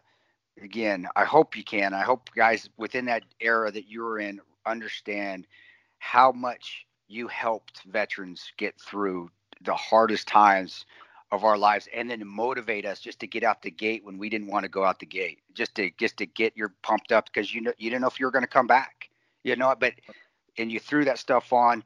Your music really did and Korn especially i, I still follow it i still remember the album cover. I had it I, just when i first got it uh, my first cd i got um, and just uh it just you, you helped us. You helped us immensely, and I hope that means something to you all out there. You you helped guys like myself come home. You did. I can't I tell you how many times I've heard that exact story. Every single time, it warms my heart. It makes me feel like mission complete. And Good. all the people that have come up to me and told me that I've helped them, or our, our band has helped them through difficult times in their life, to help them get through and help them, uh, you know, be strong for themselves. It makes me feel so good and so proud of what we've been able to accomplish as a band and it makes me feel good as a human knowing that I put out something that was able to help so many people and I and I never get tired of hearing it. So thank you so much. Oh man, uh, amen, brother. No, thank you again. God bless you. And yet I appreciate you having on. This was this was a highlight for me. Uh, yeah. Really, it's like it is because it's just it's, it's, you. This is what I cut my teeth on. I and just brings back so many memories of of me sucking, but having to embrace the suck and then turn on Korn. We got back in the team room and vegging out, just just just head just head banging and getting our getting the smile back, just like your smile, just that smile back on. I wish you could see my smile. And I'm wearing my 75th Ranger Regiment T-shirt right now. I just can't. I can't put my I can't put the video on because you can't see it. Son of a bitch. But, but I bro, I appreciate it, and maybe that continue continue motivating people right now with bias. That's maybe that's the calling what you're supposed to do right now. Man. Kris, you mind if I ask you a couple questions? Yeah. Oh. okay. yeah. No. Of course. Go ahead. Go. Go ahead. Go ahead. Okay. So you know I'm going to ask you about 13 hours. I've going. I've been asked everything. If you ask me something different, no way. I've been asked everything. Let's see. Let's see what you got. Okay. How close to the true story was that movie? Brother, that even being on set, and that was amazing. I, will tell you right now. Um, when we first were told, and Three Arts Entertainment was the company that that produced the movie, and I, I and they're the ones that did the book. Unbeknownst to us, I didn't know Three Arts was that big in the movie industry. I had no idea who Erwin Stoff was. So when they bought the rights to the book, they had an idea in mind of what they wanted to do. We didn't. We just like we're going to write a book, and uh, but as it moved on, and Erwin Stoff. For those who don't know who Erwin, Erwin Stoff, Erwin Stoff was Keanu Reeves' first actor, business manager, so forth. Now Erwin Stoff runs Three Arts Entertainment, which is one of the biggest entertainment industries in in Hollywood. Um, but when they told us Michael Bay was going to do the movie, I'll be honest, I was like, "What the fuck, Michael Bay? Yeah. Are you kidding me?" I was like, "Transformers." It's a but- huge story, man. It deserves the best. well, yeah, and but that's what you know, because you're thinking of at the time, you're thinking, oh, it's, it's got to be Peter Berg, or it's got to be uh, Ridley Scott, or it's got to be Steven Spielberg, you know. And now Michael Bay is in that category of directors. He's that well known. He makes that amount of money when he directs films. But you're you're not thinking. I'm not thinking of past Michael Bay movies. I'm thinking of Transformers. You know, Right. I'm not thinking of The Rock, which was probably one of the best military movies uh, made, where the tactics were right at the time with the the old Rock. That's Michael Bay.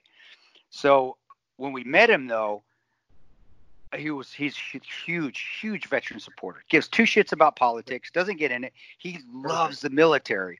And I remember the first thing I asked him. I go, you know, if you do this movie, we don't want to make it political. We just want to tell what happened. But they're going to come after you, especially Clinton.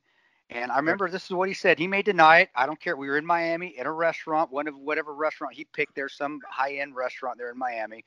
Um, and he goes, I don't give a fuck what she thinks. We're making this movie. And I'm like, that's the guy. That's we need this guy. Yeah. Now, when he said that, though, long story to answer your question, he kept us involved. The reason I'm putting that backstory is because he put us, kept us involved not only with the script writing, which we helped write the script with Chuck Hogan. If you don't know Chuck Hogan is, he's tremendous, tremendous script writer. Um, uh, we actually had to fix the script a few things, and he fixed. He fixed what we wanted fixed in there. I got to know Pablo right off the bat. When Pablo was picked as the guy that was going to play me, my doppelganger, Pablo and I started talking on day one, and we actually are still friends. I just talked to him uh, four, four or five days ago, and it shows within how he got the portrayal of me because he hung out. We hung out. We we got to know each other very well. He's still a very close friend. He got my character, my personality is spot the fuck on, except the dancing. I dance a hell of a lot better than him. He's that's terrible. So- But I used to do that. No, the dancing. But we helped write the script. We helped design the set in Bay Studios, and then we were actually we took turns on set. So each of us was on set for about a week. So you break that down. But you know, I- tell people, you know, being on set is one thing, but being on set's like when you play a game. That's really when the game's going on. If you don't have your ducks in a row before you get to set, then it's going to be fucked up. And we did. We did. We had the script right. The actors were spot on. Uh, You know, we had the set and and the actual annex there that is in the movie, even though it's in it's in um not Tunisia. It's in uh the, there's an island um Malta. We filmed it in Malta and Morocco. Um, and I was in Malta. I was on set during that time frames. That's the the the the annex looks identical to the one we had in Libya. It's spot on. I got I walked on set on that annex that we had in the movie. I'm like, oh my gosh, this is. It was like I'm back in I'm back in Benghazi, and to to and to to watch them do the acting and everything, just to verify that that yes, it was as close as it is, and he did. He got it damn near spot on. Um, we had a scene where Pablo was carrying a Mark 46. That's what I carry. It's that little mini machine gun. I had that, and I had a rifle that night. Well, there's a hand placement on that charging handle that if your hand placement is wrong, right there, a veteran or a military, especially a ranger, is going to see it in the movie, and they're going to say, "Okay, this movie sucks. It's wrong." Just from that little hand placement.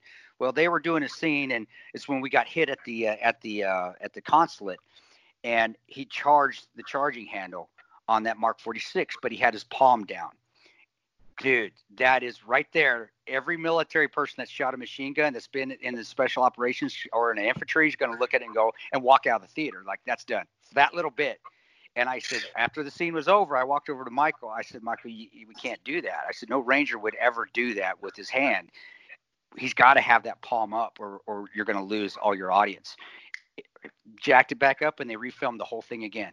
That is the attention to detail that they wanted to get, and people can see us actually on set on the. Uh, there's a, if you watch search YouTube and say 13 hours of men who lived it, it shows actually all the us behind the scenes with the actors. So yeah, I, I it got it got all it got pretty damn close as you could, you know, trying to condense 13 hours into a two and a half hour movie. And to be honest with you, brother, that in itself was an experience because that was like reliving a very big moment of your life, and you're seeing it being portrayed, but then you're reliving it while you're on set. And I remember the first time I saw the sizzle reel, I broke down, man, because it was so fucking it just it was like wow i'm i'm i'm back here. And you know so uh but I've, i was I'd, I'd be lying to tell you if i wasn't tell you i wasn't skeptical at the beginning when michael bay was picked. Because Yeah, but, but but he did an awesome job. And for all you out there michael bay is a huge veteran supporter. At his house he has no movie awards at his house in miami. It's all uh, accommodations from all the military units that he has worked with on his movies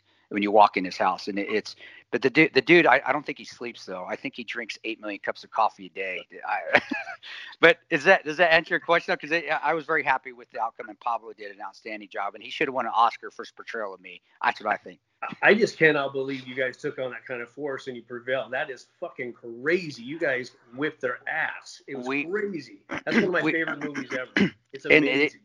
They did a great job in the colors and because all these war movies you have out there they're great. Don't get me wrong they're great. Black hawk down lone survivor great movies. Uh, you know i know marcus i know actually colonel mcknight uh, dale sizemore the guy that was going to cut off his uh, to go on the black hawk down mission the, the ping pong accident dale sizemore was going to cut off he's a good friend of mine he lives in iowa.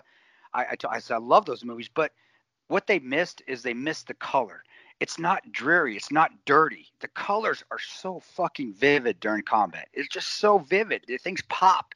It's like you're a racehorse and you take the blinders off, you know, the side blind. And that's what 13 Hours got. They got the colors and the excitement down. It's not dirty. It's not dirty and grimy. Yeah, death sucks, but death is fucking vivid. Death isn't. Death isn't dull. Death is holy shit. My friend just blown up, got blown up, and and we. But be honest with you, brother, we got lucky too. If they would have hit us with an IED or a Yeah. VBIED, nah, we were dead. Uh, We just got Oh, lucky. Absolutely. Yeah, yeah. Is that is that did I is that did you have another one too? I love answering questions too. Can you tell I ramble too much? Too Well, much I, I, say, I, I really like the fact that when you guys were at the airfield, you only mentioned one time. I mean, just just to keep the politics out of the movie. Yeah. I actually appreciated the fact, even though at the time I when I saw it and I knew the real story, what was going on, I knew how much bullshit it was, and I was disgusted with it. I actually liked the fact that you guys only mentioned one time yeah, that uh, th- that they they said on back on TV here in America that it was uh, it was a Yeah. was a was a, a terrorist a, a local guy making a threat or something, and that it wasn't a coordinated attack on the on the consulate. Well, and- and that's because we, really, when you watch the news and, and we saw the attack, I remember seeing the attack in Egypt going on, and I'd been deploying at that time for over ten years, so I'd seen a lot of those uprisings. I just, you know, I kind of rolled my eyes, like, well, fuck, it's it's Arab Spring. That's what they fucking do. It's it's the it's the uh, you know whatever time it was at that time. I forget what it is called. The whatever name the the the rep the uh, terrorists made up for whatever they needed to prove to do a to overthrow a consulate. But I saw the stuff in Egypt, and I was like, oh shit. Well, guess what? Terrorists are overrunning a overrunning something in Egypt, or they're destroying stuff again. Whoop de doo. That happens all the fucking time. So we really didn't know. And uh, but yeah, the video. I again. I, that wasn't a concern. I gave two shits about the politics of it. I just wanted to I was, fight. I was glad to yeah. see you guys only mention that one one really quick time, even though it is completely mindless crap. But Yeah. I was I was glad to see that you guys only mentioned that one time. Didn't make a big deal about it. Well, eh, yeah, I, I appreciate that, brother. And at the time, it wasn't no necessary. It wasn't necessary to make a big deal. Unnecessary was Yeah. just to fight and get our try to figure out our asses out of there. And we knew nobody was coming at 3 a.m. We're like, okay, well, let's again. That's what goes back to what we talked about with you. We all didn't get along. We all didn't like each other, but we worked our asses off to complete the mission and get everybody out. And and and we put all our differences aside to accomplish the mission. And hey, you can say that with Korn, Andy. I really, I mean, I, you, you compare the two. The same thing. You put the shit, you put your differences aside to, to put your best work out there and to win. And that's what we did. Yeah. So, uh, bro, yeah, it, it's very, very accurate. And I was, uh, I'm honored that I was able to be a part of it. And I said, Pablo and I, Pablo's awesome. He's just 6'4", 250 pounds. I'm 5'9", 160. So just we're a little bit different in size. I'm a lot better looking than he is, though. So it's a good trade off. He can be bigger. I'm I'm handsomer. So, but This yeah, was, I this appreciate was that, great, man. No, re- really appreciate you coming on. I'm gonna have this up on Monday. Our last Sure. guest was actually uh, Jimmy Allen from Puddle of Mudd, and Jimmy was like, "I like Dave. Dave's a funny guy." So uh, we'll have Jimmy Allen up on Friday. We're gonna have you up on Monday. We've done a ton of shows this week, so um, at Silveria David on Instagram, at David Silveria eight on Twitter, and once again, Silveria is S I L V E R I A. So All at. David Silveria eight on Twitter, at Silveria David on Instagram, biasedband.com. Actually, bias. I almost said biased. Biasband.com, B-I-A-S band.com, at biasbandoc on Twitter, on Instagram.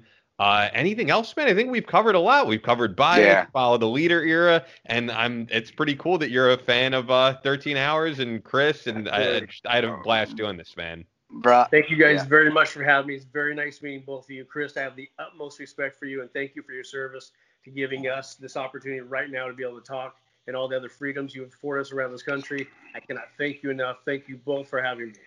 Brother, God bless you, man. Good luck to you, and I will push your stuff out there. I this has been a great week for me. Jimmy Allen, Puddle of Mudd. I got I got Dave Silveria from Korn. Man, you have no idea. You just smile on my faces because you're just making me remember the the great, even the awful times, but they were so great when I was in the military and deployed. And again, you, you did amazing, brother. Keep doing great things and being positive out there. And, and thanks for Thank that flag too. in the background. That's that's fucking awesome. Awesome, bro. Absolutely. Hanging Is there- right is here there- on my wall in my house. Is there any That's, um, story? Any story of where that flag's from? Uh, yeah, actually, uh, Congressman John Campbell. Uh, Okay. Jo- Congressman John Campbell of California. He flew it above the Capitol. I think it was up for a couple days. Then he took it down, and I, I was friends with one of his aides. And then he sent it to me with a little certificate certifying that it was flown above the Capitol. So when I got So- it, I had to have it framed and put this little certificate in here. Badass, man. it- Thank you it so much, well. Dave. Appreciate Take- it, man. Yeah. Take care, brother. Take care. God bless you again. Be safe out there, bro. You too. Nice talking to you guys. Thank you. You, you too, man. Dave. Bye bye. Dude, how awesome was that, man? Dave Silveria. I mean, dude, I, as I said, when I was 13, I had a Korn, you know, theme for my bar mitzvah. So I, I am as diehard Korn as it gets. And I mean, for you, that's got to be cool that a guy that you grew up, not grew up, because you guys are about the same age, but we're listening to as a ranger, as a contractor, say that his favorite movie is 13 Hours. That's that cool. that is cool, and and it, you can't say I grew up because you do. When you go in the military, it- you do. It doesn't matter how old you are. You're you really are. At least when I went in, I don't know how it is anymore. Maybe it's not this way anymore, but I know when I went in, they strip you. They strip you of your old self, and they build you back up. So you are growing up again, in a sense. And and I do. I always I do. I feel like there was there was two lives. There was me before the military, and then there was me after the military, and that was the music. Like I said, I always talk about the Funky Monkey there in Washington. The Funky Monkey, that's what they played. Uh, They don't have them station anymore, but you just turn on the Funky Monkey, and that's where you're getting Puddle Mudd. That's where you're getting Korn. That's where you're getting Rage. That's where you're getting you're getting uh, Primus. You know, that's where you're getting the that rock era, and I a Linkin Park at the time too, and and that's what we played at Ranger Battalion all the time. And then when you go down range, what's everybody listening to? You're a bunch of alpha running around with a bunch of alpha male. So what's going to be playing all the time? Korn. You've got then you got Slipknot starting to come out. You know they're coming out with stuff. Then you got Mudvayne coming out with stuff.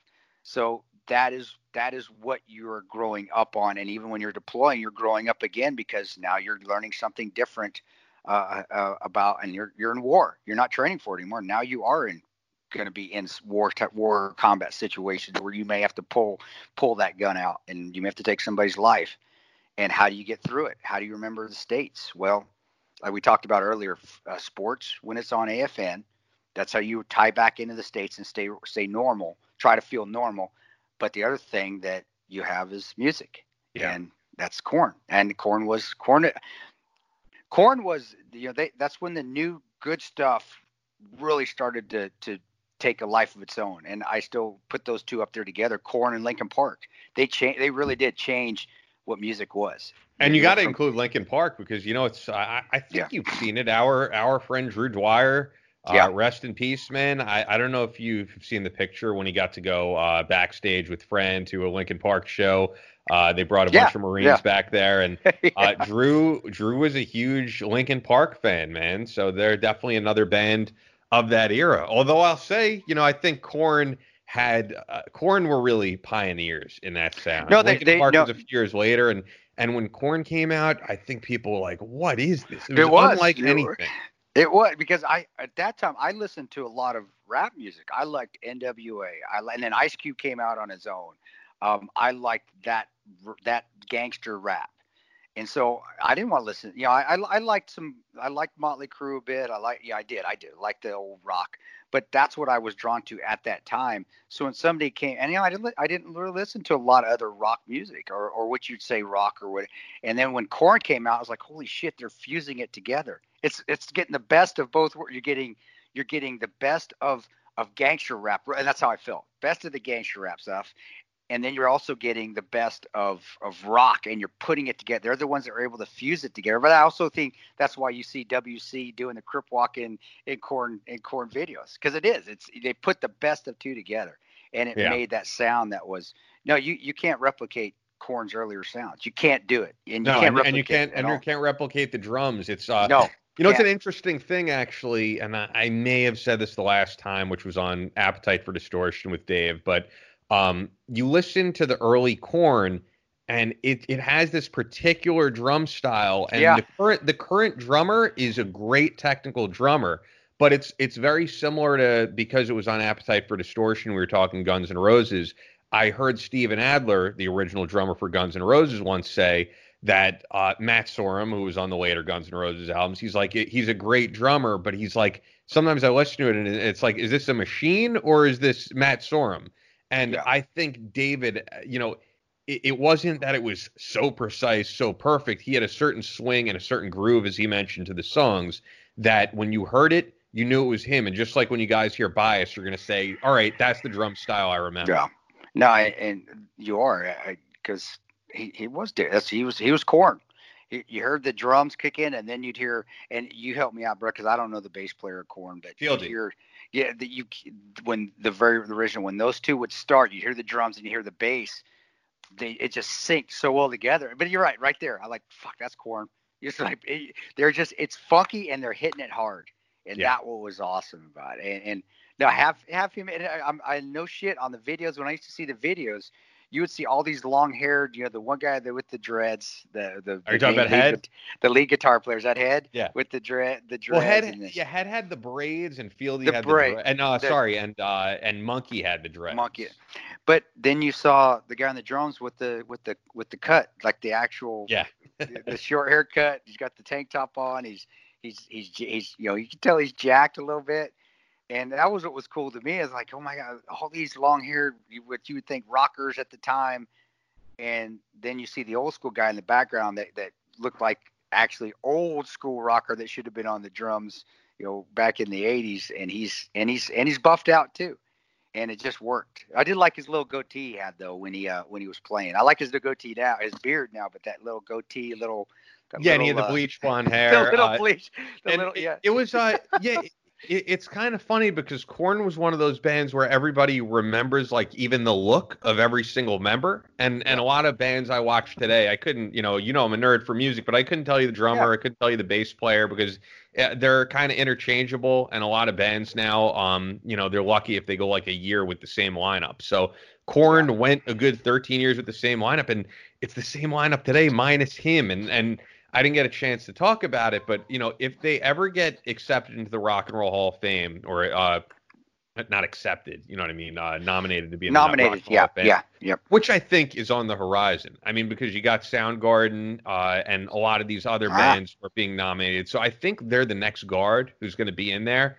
I, I would think you know, even if they never reunited as a band again, I would hope for like a rock and roll Hall of Fame performance. They can get together with that classic lineup have Dave on the drums. People want to see it. I, I, it's up to, and I always leave that up to the individual. It, it it's hard to say, and I don't, I didn't, you know, I, the reason being is because even with the guy, the guys I went through with what I did in Libya, it, it, would be hard if somebody came up to me and said, "Hey, we want you and Oz and Boone and Tig to go do this function together." I'll be honest, it would be hard for me to say yes. So I, I would like to see it too, but I would understand if he said no because some of those when you go through and I, he went through 12 years they went through a lot of ups and downs um, and you go through uh, traumatic events or you go through huge events or you spend years together and then you have that breakup um, it, it's not easy to to forgive and forget so i would hope yeah. so too brother but if dave's still listening out there he listens to this cast if he said no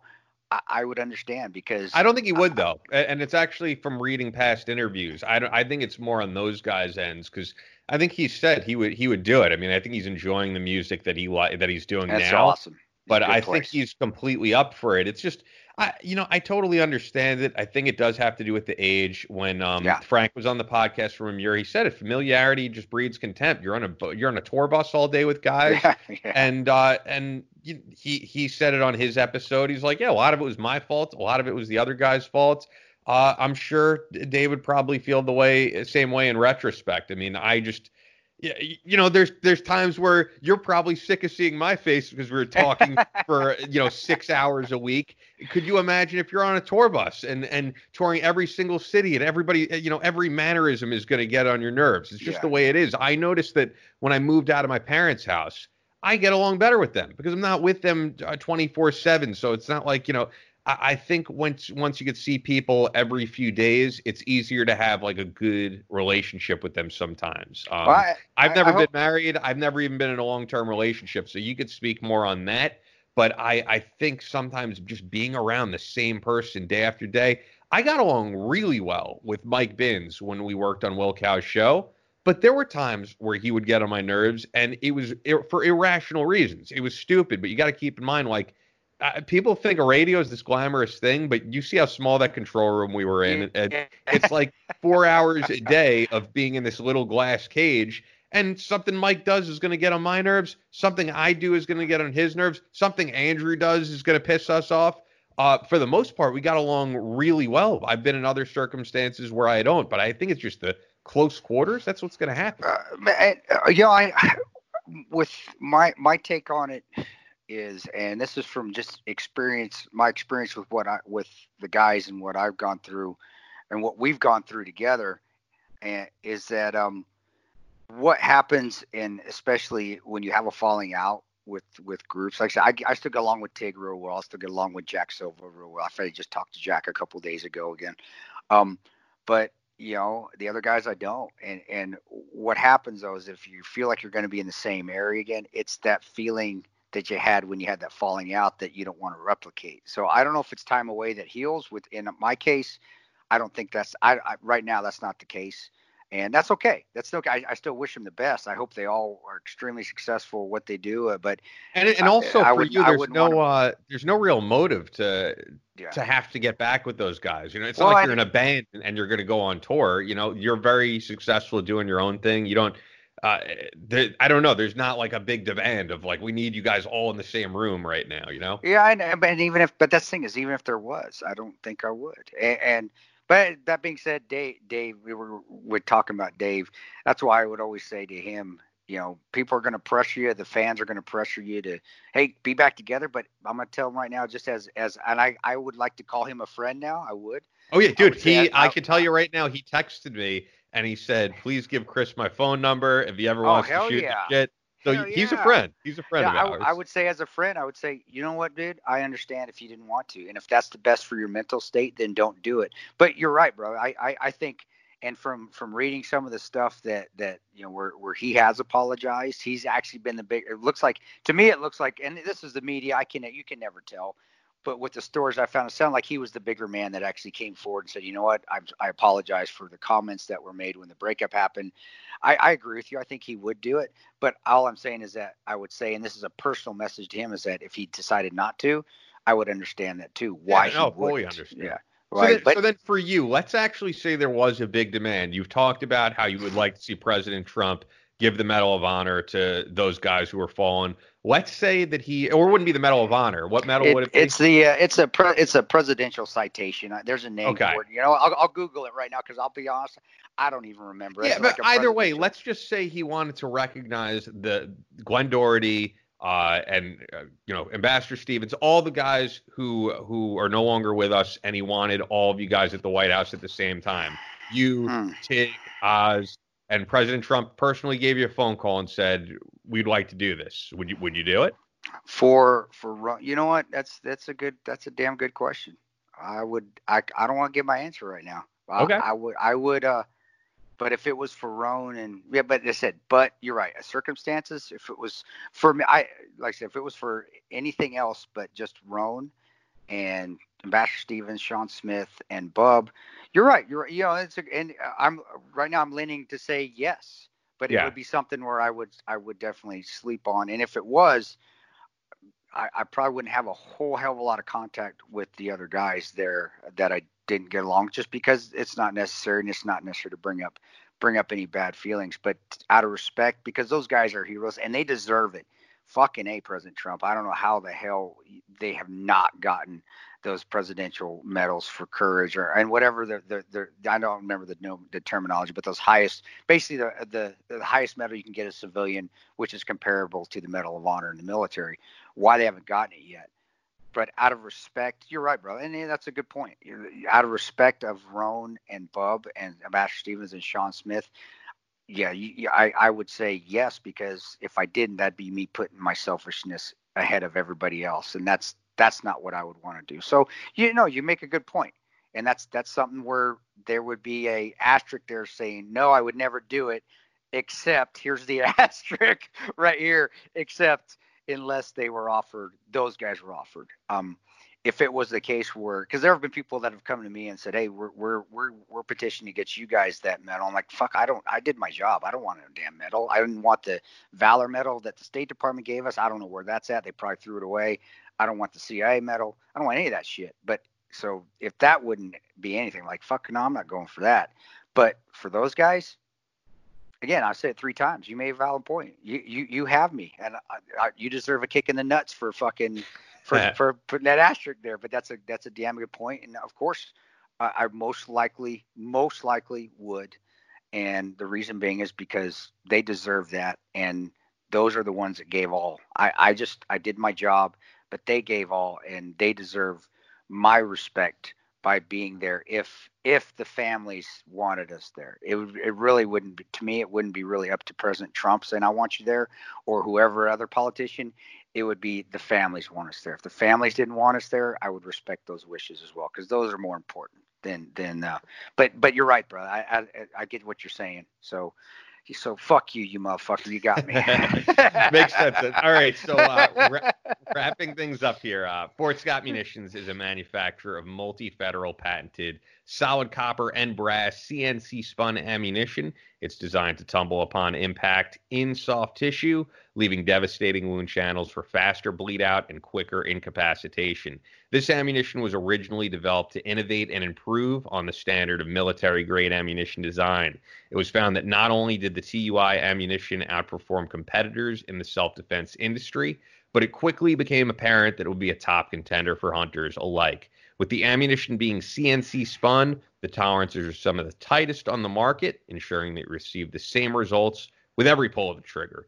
Fort Scott Munitions is available throughout privately owned businesses in all 50 states, as well as directly online through fortscottmunitions.com. Get on it now, guys, because product is flying off the shelves, and this Yeah. is the best ammunition on the market. Uh, we stand behind them. Use the exclusive promo code BattleLine for 15% off your order. Only available to listeners of the Battleline podcast. Fort Scott Munitions is a proud supporter of Kris Paronto, Battleline Tactical, and the Battleline podcast. And they're the reason, along with our other sponsors, why we're doing this uh, for free for you guys, not putting the show up on a crowdfunding site. Uh, if you support us, just support our sponsors, and you're going to get some kick ass product along the way. And I should throw out there, we also have shirts. The shirts are great. I've been wearing them all the time. Tonto apparel.myshopify.com. So you don't have to throw us a donation or anything. Just buy a shirt if you if you like what we do because you'll love it. Uh, it's tonto apparel.myshopify.com. Look under the uh, Battleline Tactical header, and you'll see those there in different colors. We got a red, uh, green, black. I've got my red uh, and green. There's there's uh there's a few got- different options there. I, I, we we've got the blue. right? the, I like Okay. the navy. Yeah, the navy. The navy. That blue is always my favorite. So I, I but check it. They're they're great. They're the next level. The next level tees, which are the the nice, soft, form-fitting tees. That's that currently what near- I'm wearing. Next level Yeah. This is my they- towel for Vegas shirt though. This- That's, that's, that's awesome. But that's for those of y'all that buy all the like all those t-shirts, all the, the that's the good Oh yeah. soft blend. This is That's my go-to shirt. I wear it all the freaking time. I think I, I think I was with Drew Dwyer when I bought this. I was like, that's a badass shirt, man, and I wear this all the time. And then they just they just fit they just fit right Yeah. and they feel good and they and they hold their shape and they hold the the graphics. The, you're never going to wash the graphics off. Doesn't matter. And believe me, I'm a guy that just throws laundry in when Tanya, my wife, doesn't do the laundry and I'm doing it. I don't separate. I just throw it all in at once. Put it on hot. I, mean, I still wash like a single guy, and all the stuff stays on. All the graphic stuff. So great stuff, bro. And and um, yeah, they're awesome. I love the shirts, and it helps us. And, and again, Fort Scott, thank you for always sponsoring us. Damn near sponsor every show. yeah, But um, but yeah, guys, I I, rec- I concur with Ian saying get your orders in because they're still you know they're still backed up like every ammo company out there. But unlike other every ammo company out there, they are working their asses off to get all those orders filled, and they're they're working 24 seven to get those things out. So uh, check them out, guys. Definitely. they're the best. They really Yep. are. Um, and show update uh, next week is going to be the ne- the last show of uh, the last week of two shows a week, I believe, unless anything changes on your end. We'll, we'll, we'll, know, we'll work on that, bro. We'll, I, I think June would probably, we need to tone it down a bit. Let me, Yeah, no, we'll do one show a week for June. Yeah. Um, and you know, we'll, we'll play it by ear, man. But a lot of people checked out the show this month, which is great. Uh, we'll be back in studio, and after next week, I think we'll do a bunch of in studio guests because I'm I miss the that in studio interaction. I miss being at Gotham, and uh, Skype is great. And and fine, it's like finally I got a good- connection here. I mean, it was months of of this thing sounding terrible. So finally, we got it figured out, uh, which is good to have for the future. But there's nothing like being in studio, I think, and I'm looking forward to you being back in studio.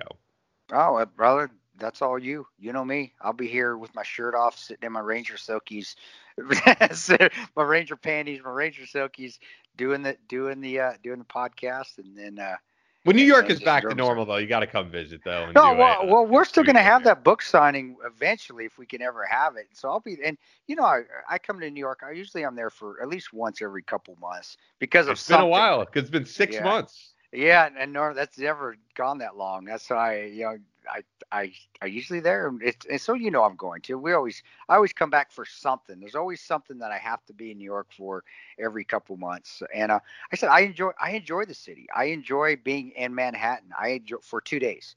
That's my limit. Two days. I got to get out of there. But I do. I, I enjoy. I enjoy. I will just go down to to Sixth Ave and just I will just people watch. I'll sit right around where the Sirius studios are. You know, there's a fountain. There's that nice steak restaurant. That Oh, yeah, Del Frisco. yeah. Del Frisco's. I'll just and I'll go to Starbucks because there's a Starbucks basically every two stores on every block, Mhm. and I'll get a coffee and I'll I just love just to go there and just sit there and people watch. Although and not a whole lot of people to watch right now. You know what? That would actually even be cooler because Yeah. I think it'd be so eerie and It is. surreal, surreal. So, but I'm not into flying anywhere in the No. time being. So, no, there's no yeah. there's no reason Yeah, to unless yeah. you have a course that you know that you're getting paid to do. I totally. What even so. even then I'm gonna drive. I, I just I'm Oh, I'm really? through- Okay. Yeah, I'm through with flying unless I have to because I can't make I can't make the schedule where I have to. I just So you're gonna drive to Maine? I am I actually Wow. am going to How, how drive long if of a drive is that? uh, however long I want to make it. I, I'll I'll take my time and and I, I you you it's wonderful seeing it is wonderful seeing the this great country uh, on the on the interstate, but I'll, primarily where I'll cut off and I'll go off on highways and seeing the back country on the old highways. Those are those are fun. It's it's wonderful wonderful to do that. Yeah, it takes more time, but who says I got to drive 16 hours in one day? You you break it up and you make it you make it enjoyable. Um, if I have to do it where I can't drive, I've got to drive 16 hours in one day. Well, yeah, then I'm gonna have to break down and fly. But in the meantime, no, brother, no. I, and I've never been to Maine, and this country is. It's people travel everywhere to go see all these awesome sites around the world. And I've been to a lot of these awesome sites around the world. Not all of them, but I've been to I've been to quite a few of them. When I come back to the United States, we have all that same sort of sites that you travel around the world in one country. And people, I think people miss that. You can go see canyons and big ass holes, Oh, yeah. and and then you Yeah. can go into the Ozarks. Yeah, I, I, you, what- I, am not gonna let know? you uh, say that and not get away with it. You can see big ass. big assholes in That could Arizona. go, that could go many ways. I see big assholes. I'll. I'll let I'll let people uh, let them play with that. That's funny. That's- But, um, yeah.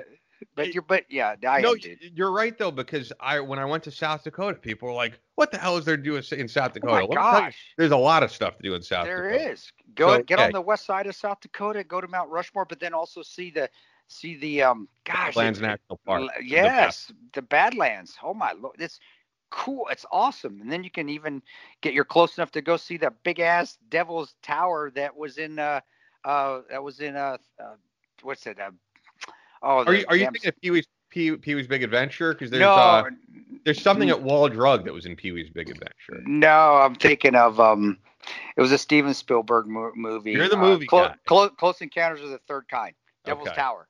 That's that's actually you just go north. We go to South Dakota, then hit head up north, and you're gonna you'll see Devil's Tower, which is surreal from it because you can see it from a distance. And it, if you've seen Close Encounters of the Third Kind, that's that flat mountain, that big tower, that big mountain that's out in the north. It's just it's completely flat on the top of it. It's dude, it's badass. We're gonna end the show with uh, "Pity" from Bias. I love this song. I think you guys are gonna dig.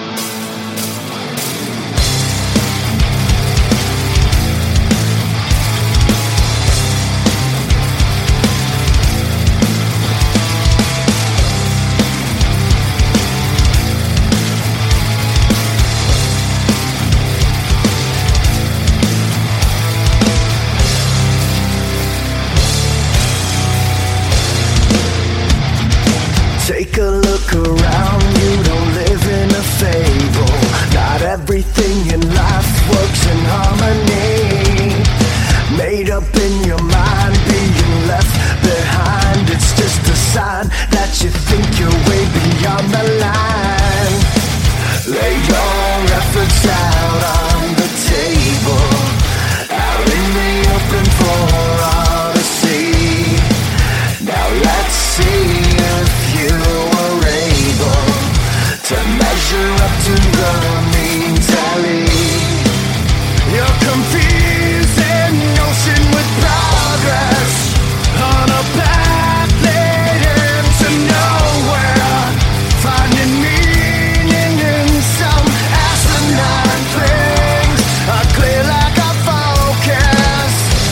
Placing blame for everything only defeats the purpose. Morale it's winding down, living up to the label. Never even thought about uncertainties. Motives not defined, like you're flying blind. So misaligned, not a chance you even get a try. Lay your efforts out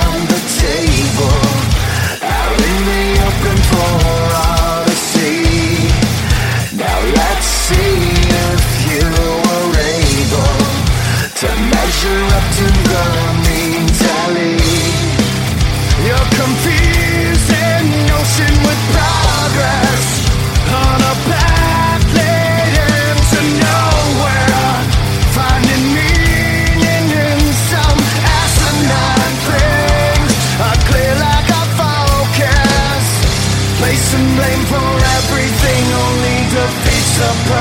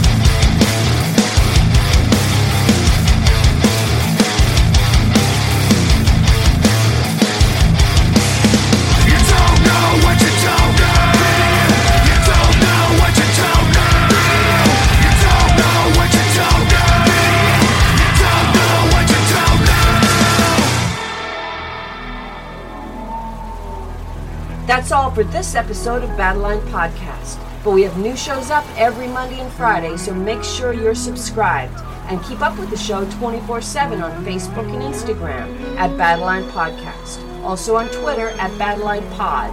As always, never quit.